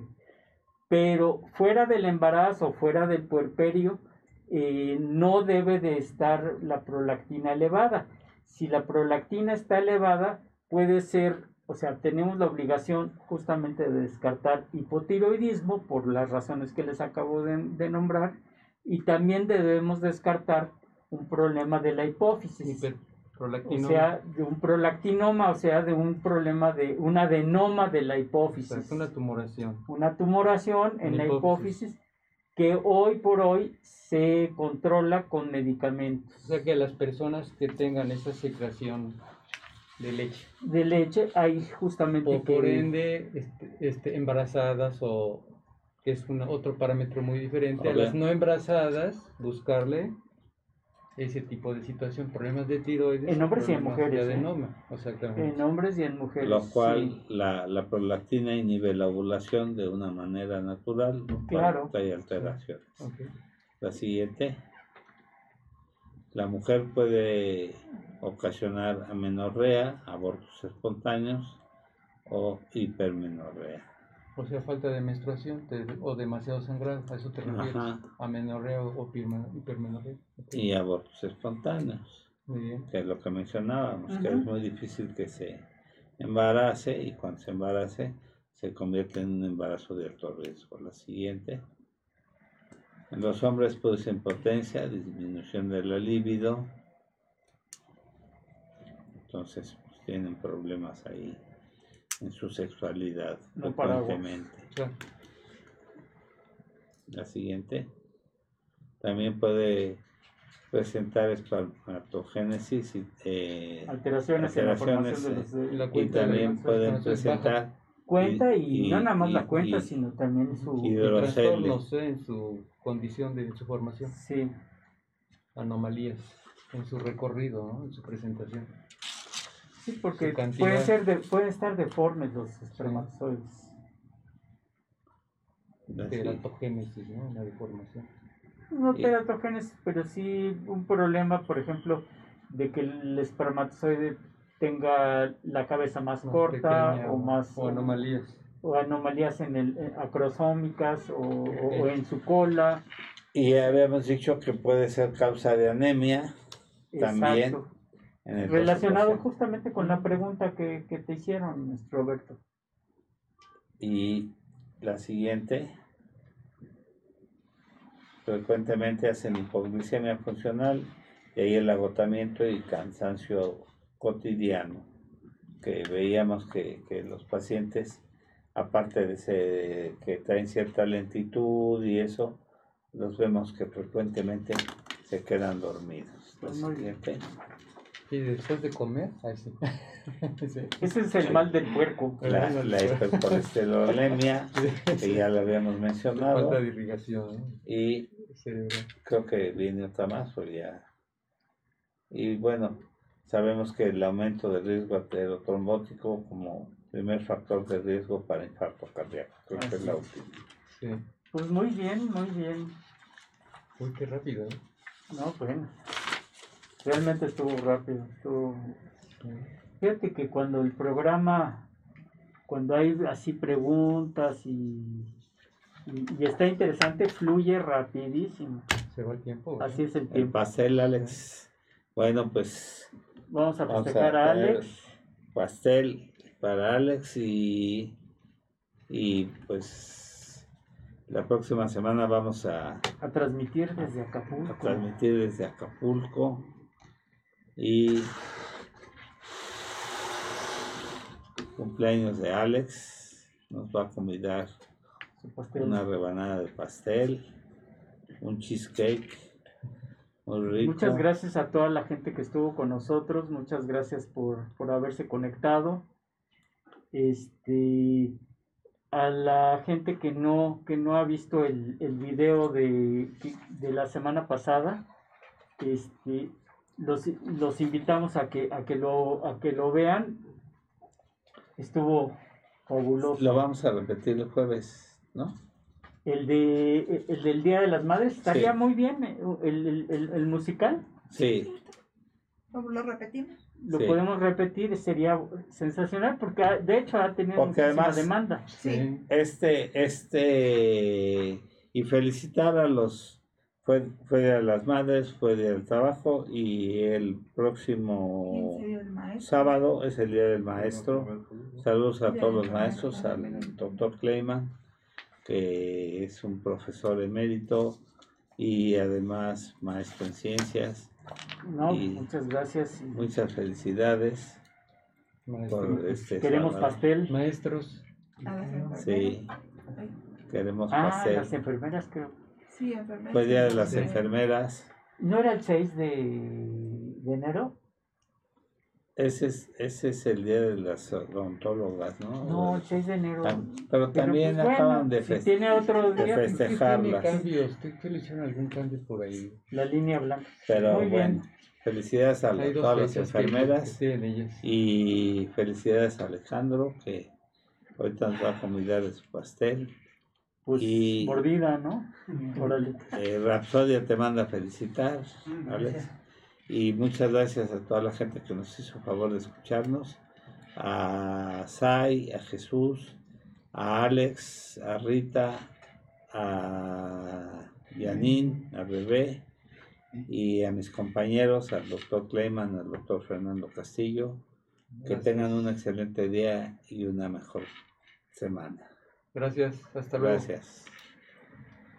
Me gustaría tomarme unos minutos para hacer énfasis en lo importante que es mantener un peso saludable, ya que, como nos lo ha confirmado la pandemia, aquellas personas con sobrepeso u obesidad siempre estarán más expuestas a cualquier tipo de enfermedad. Es por ello que es importante recordar que nunca es tarde para mejorar nuestros hábitos alimenticios y podemos empezar con pequeños cambios que traerán grandes diferencias en nuestro organismo y nuestra vida como los que ofrece Nútrete. Nútrete es un proyecto que dos maestras en nutrición han impulsado, facilitando sus diferentes productos para que cualquier persona que quiera cambiar su vida los pueda adquirir. Te invitamos a conocerlos. Visita sus diferentes redes sociales. Instagram, arroba Nutret-MX.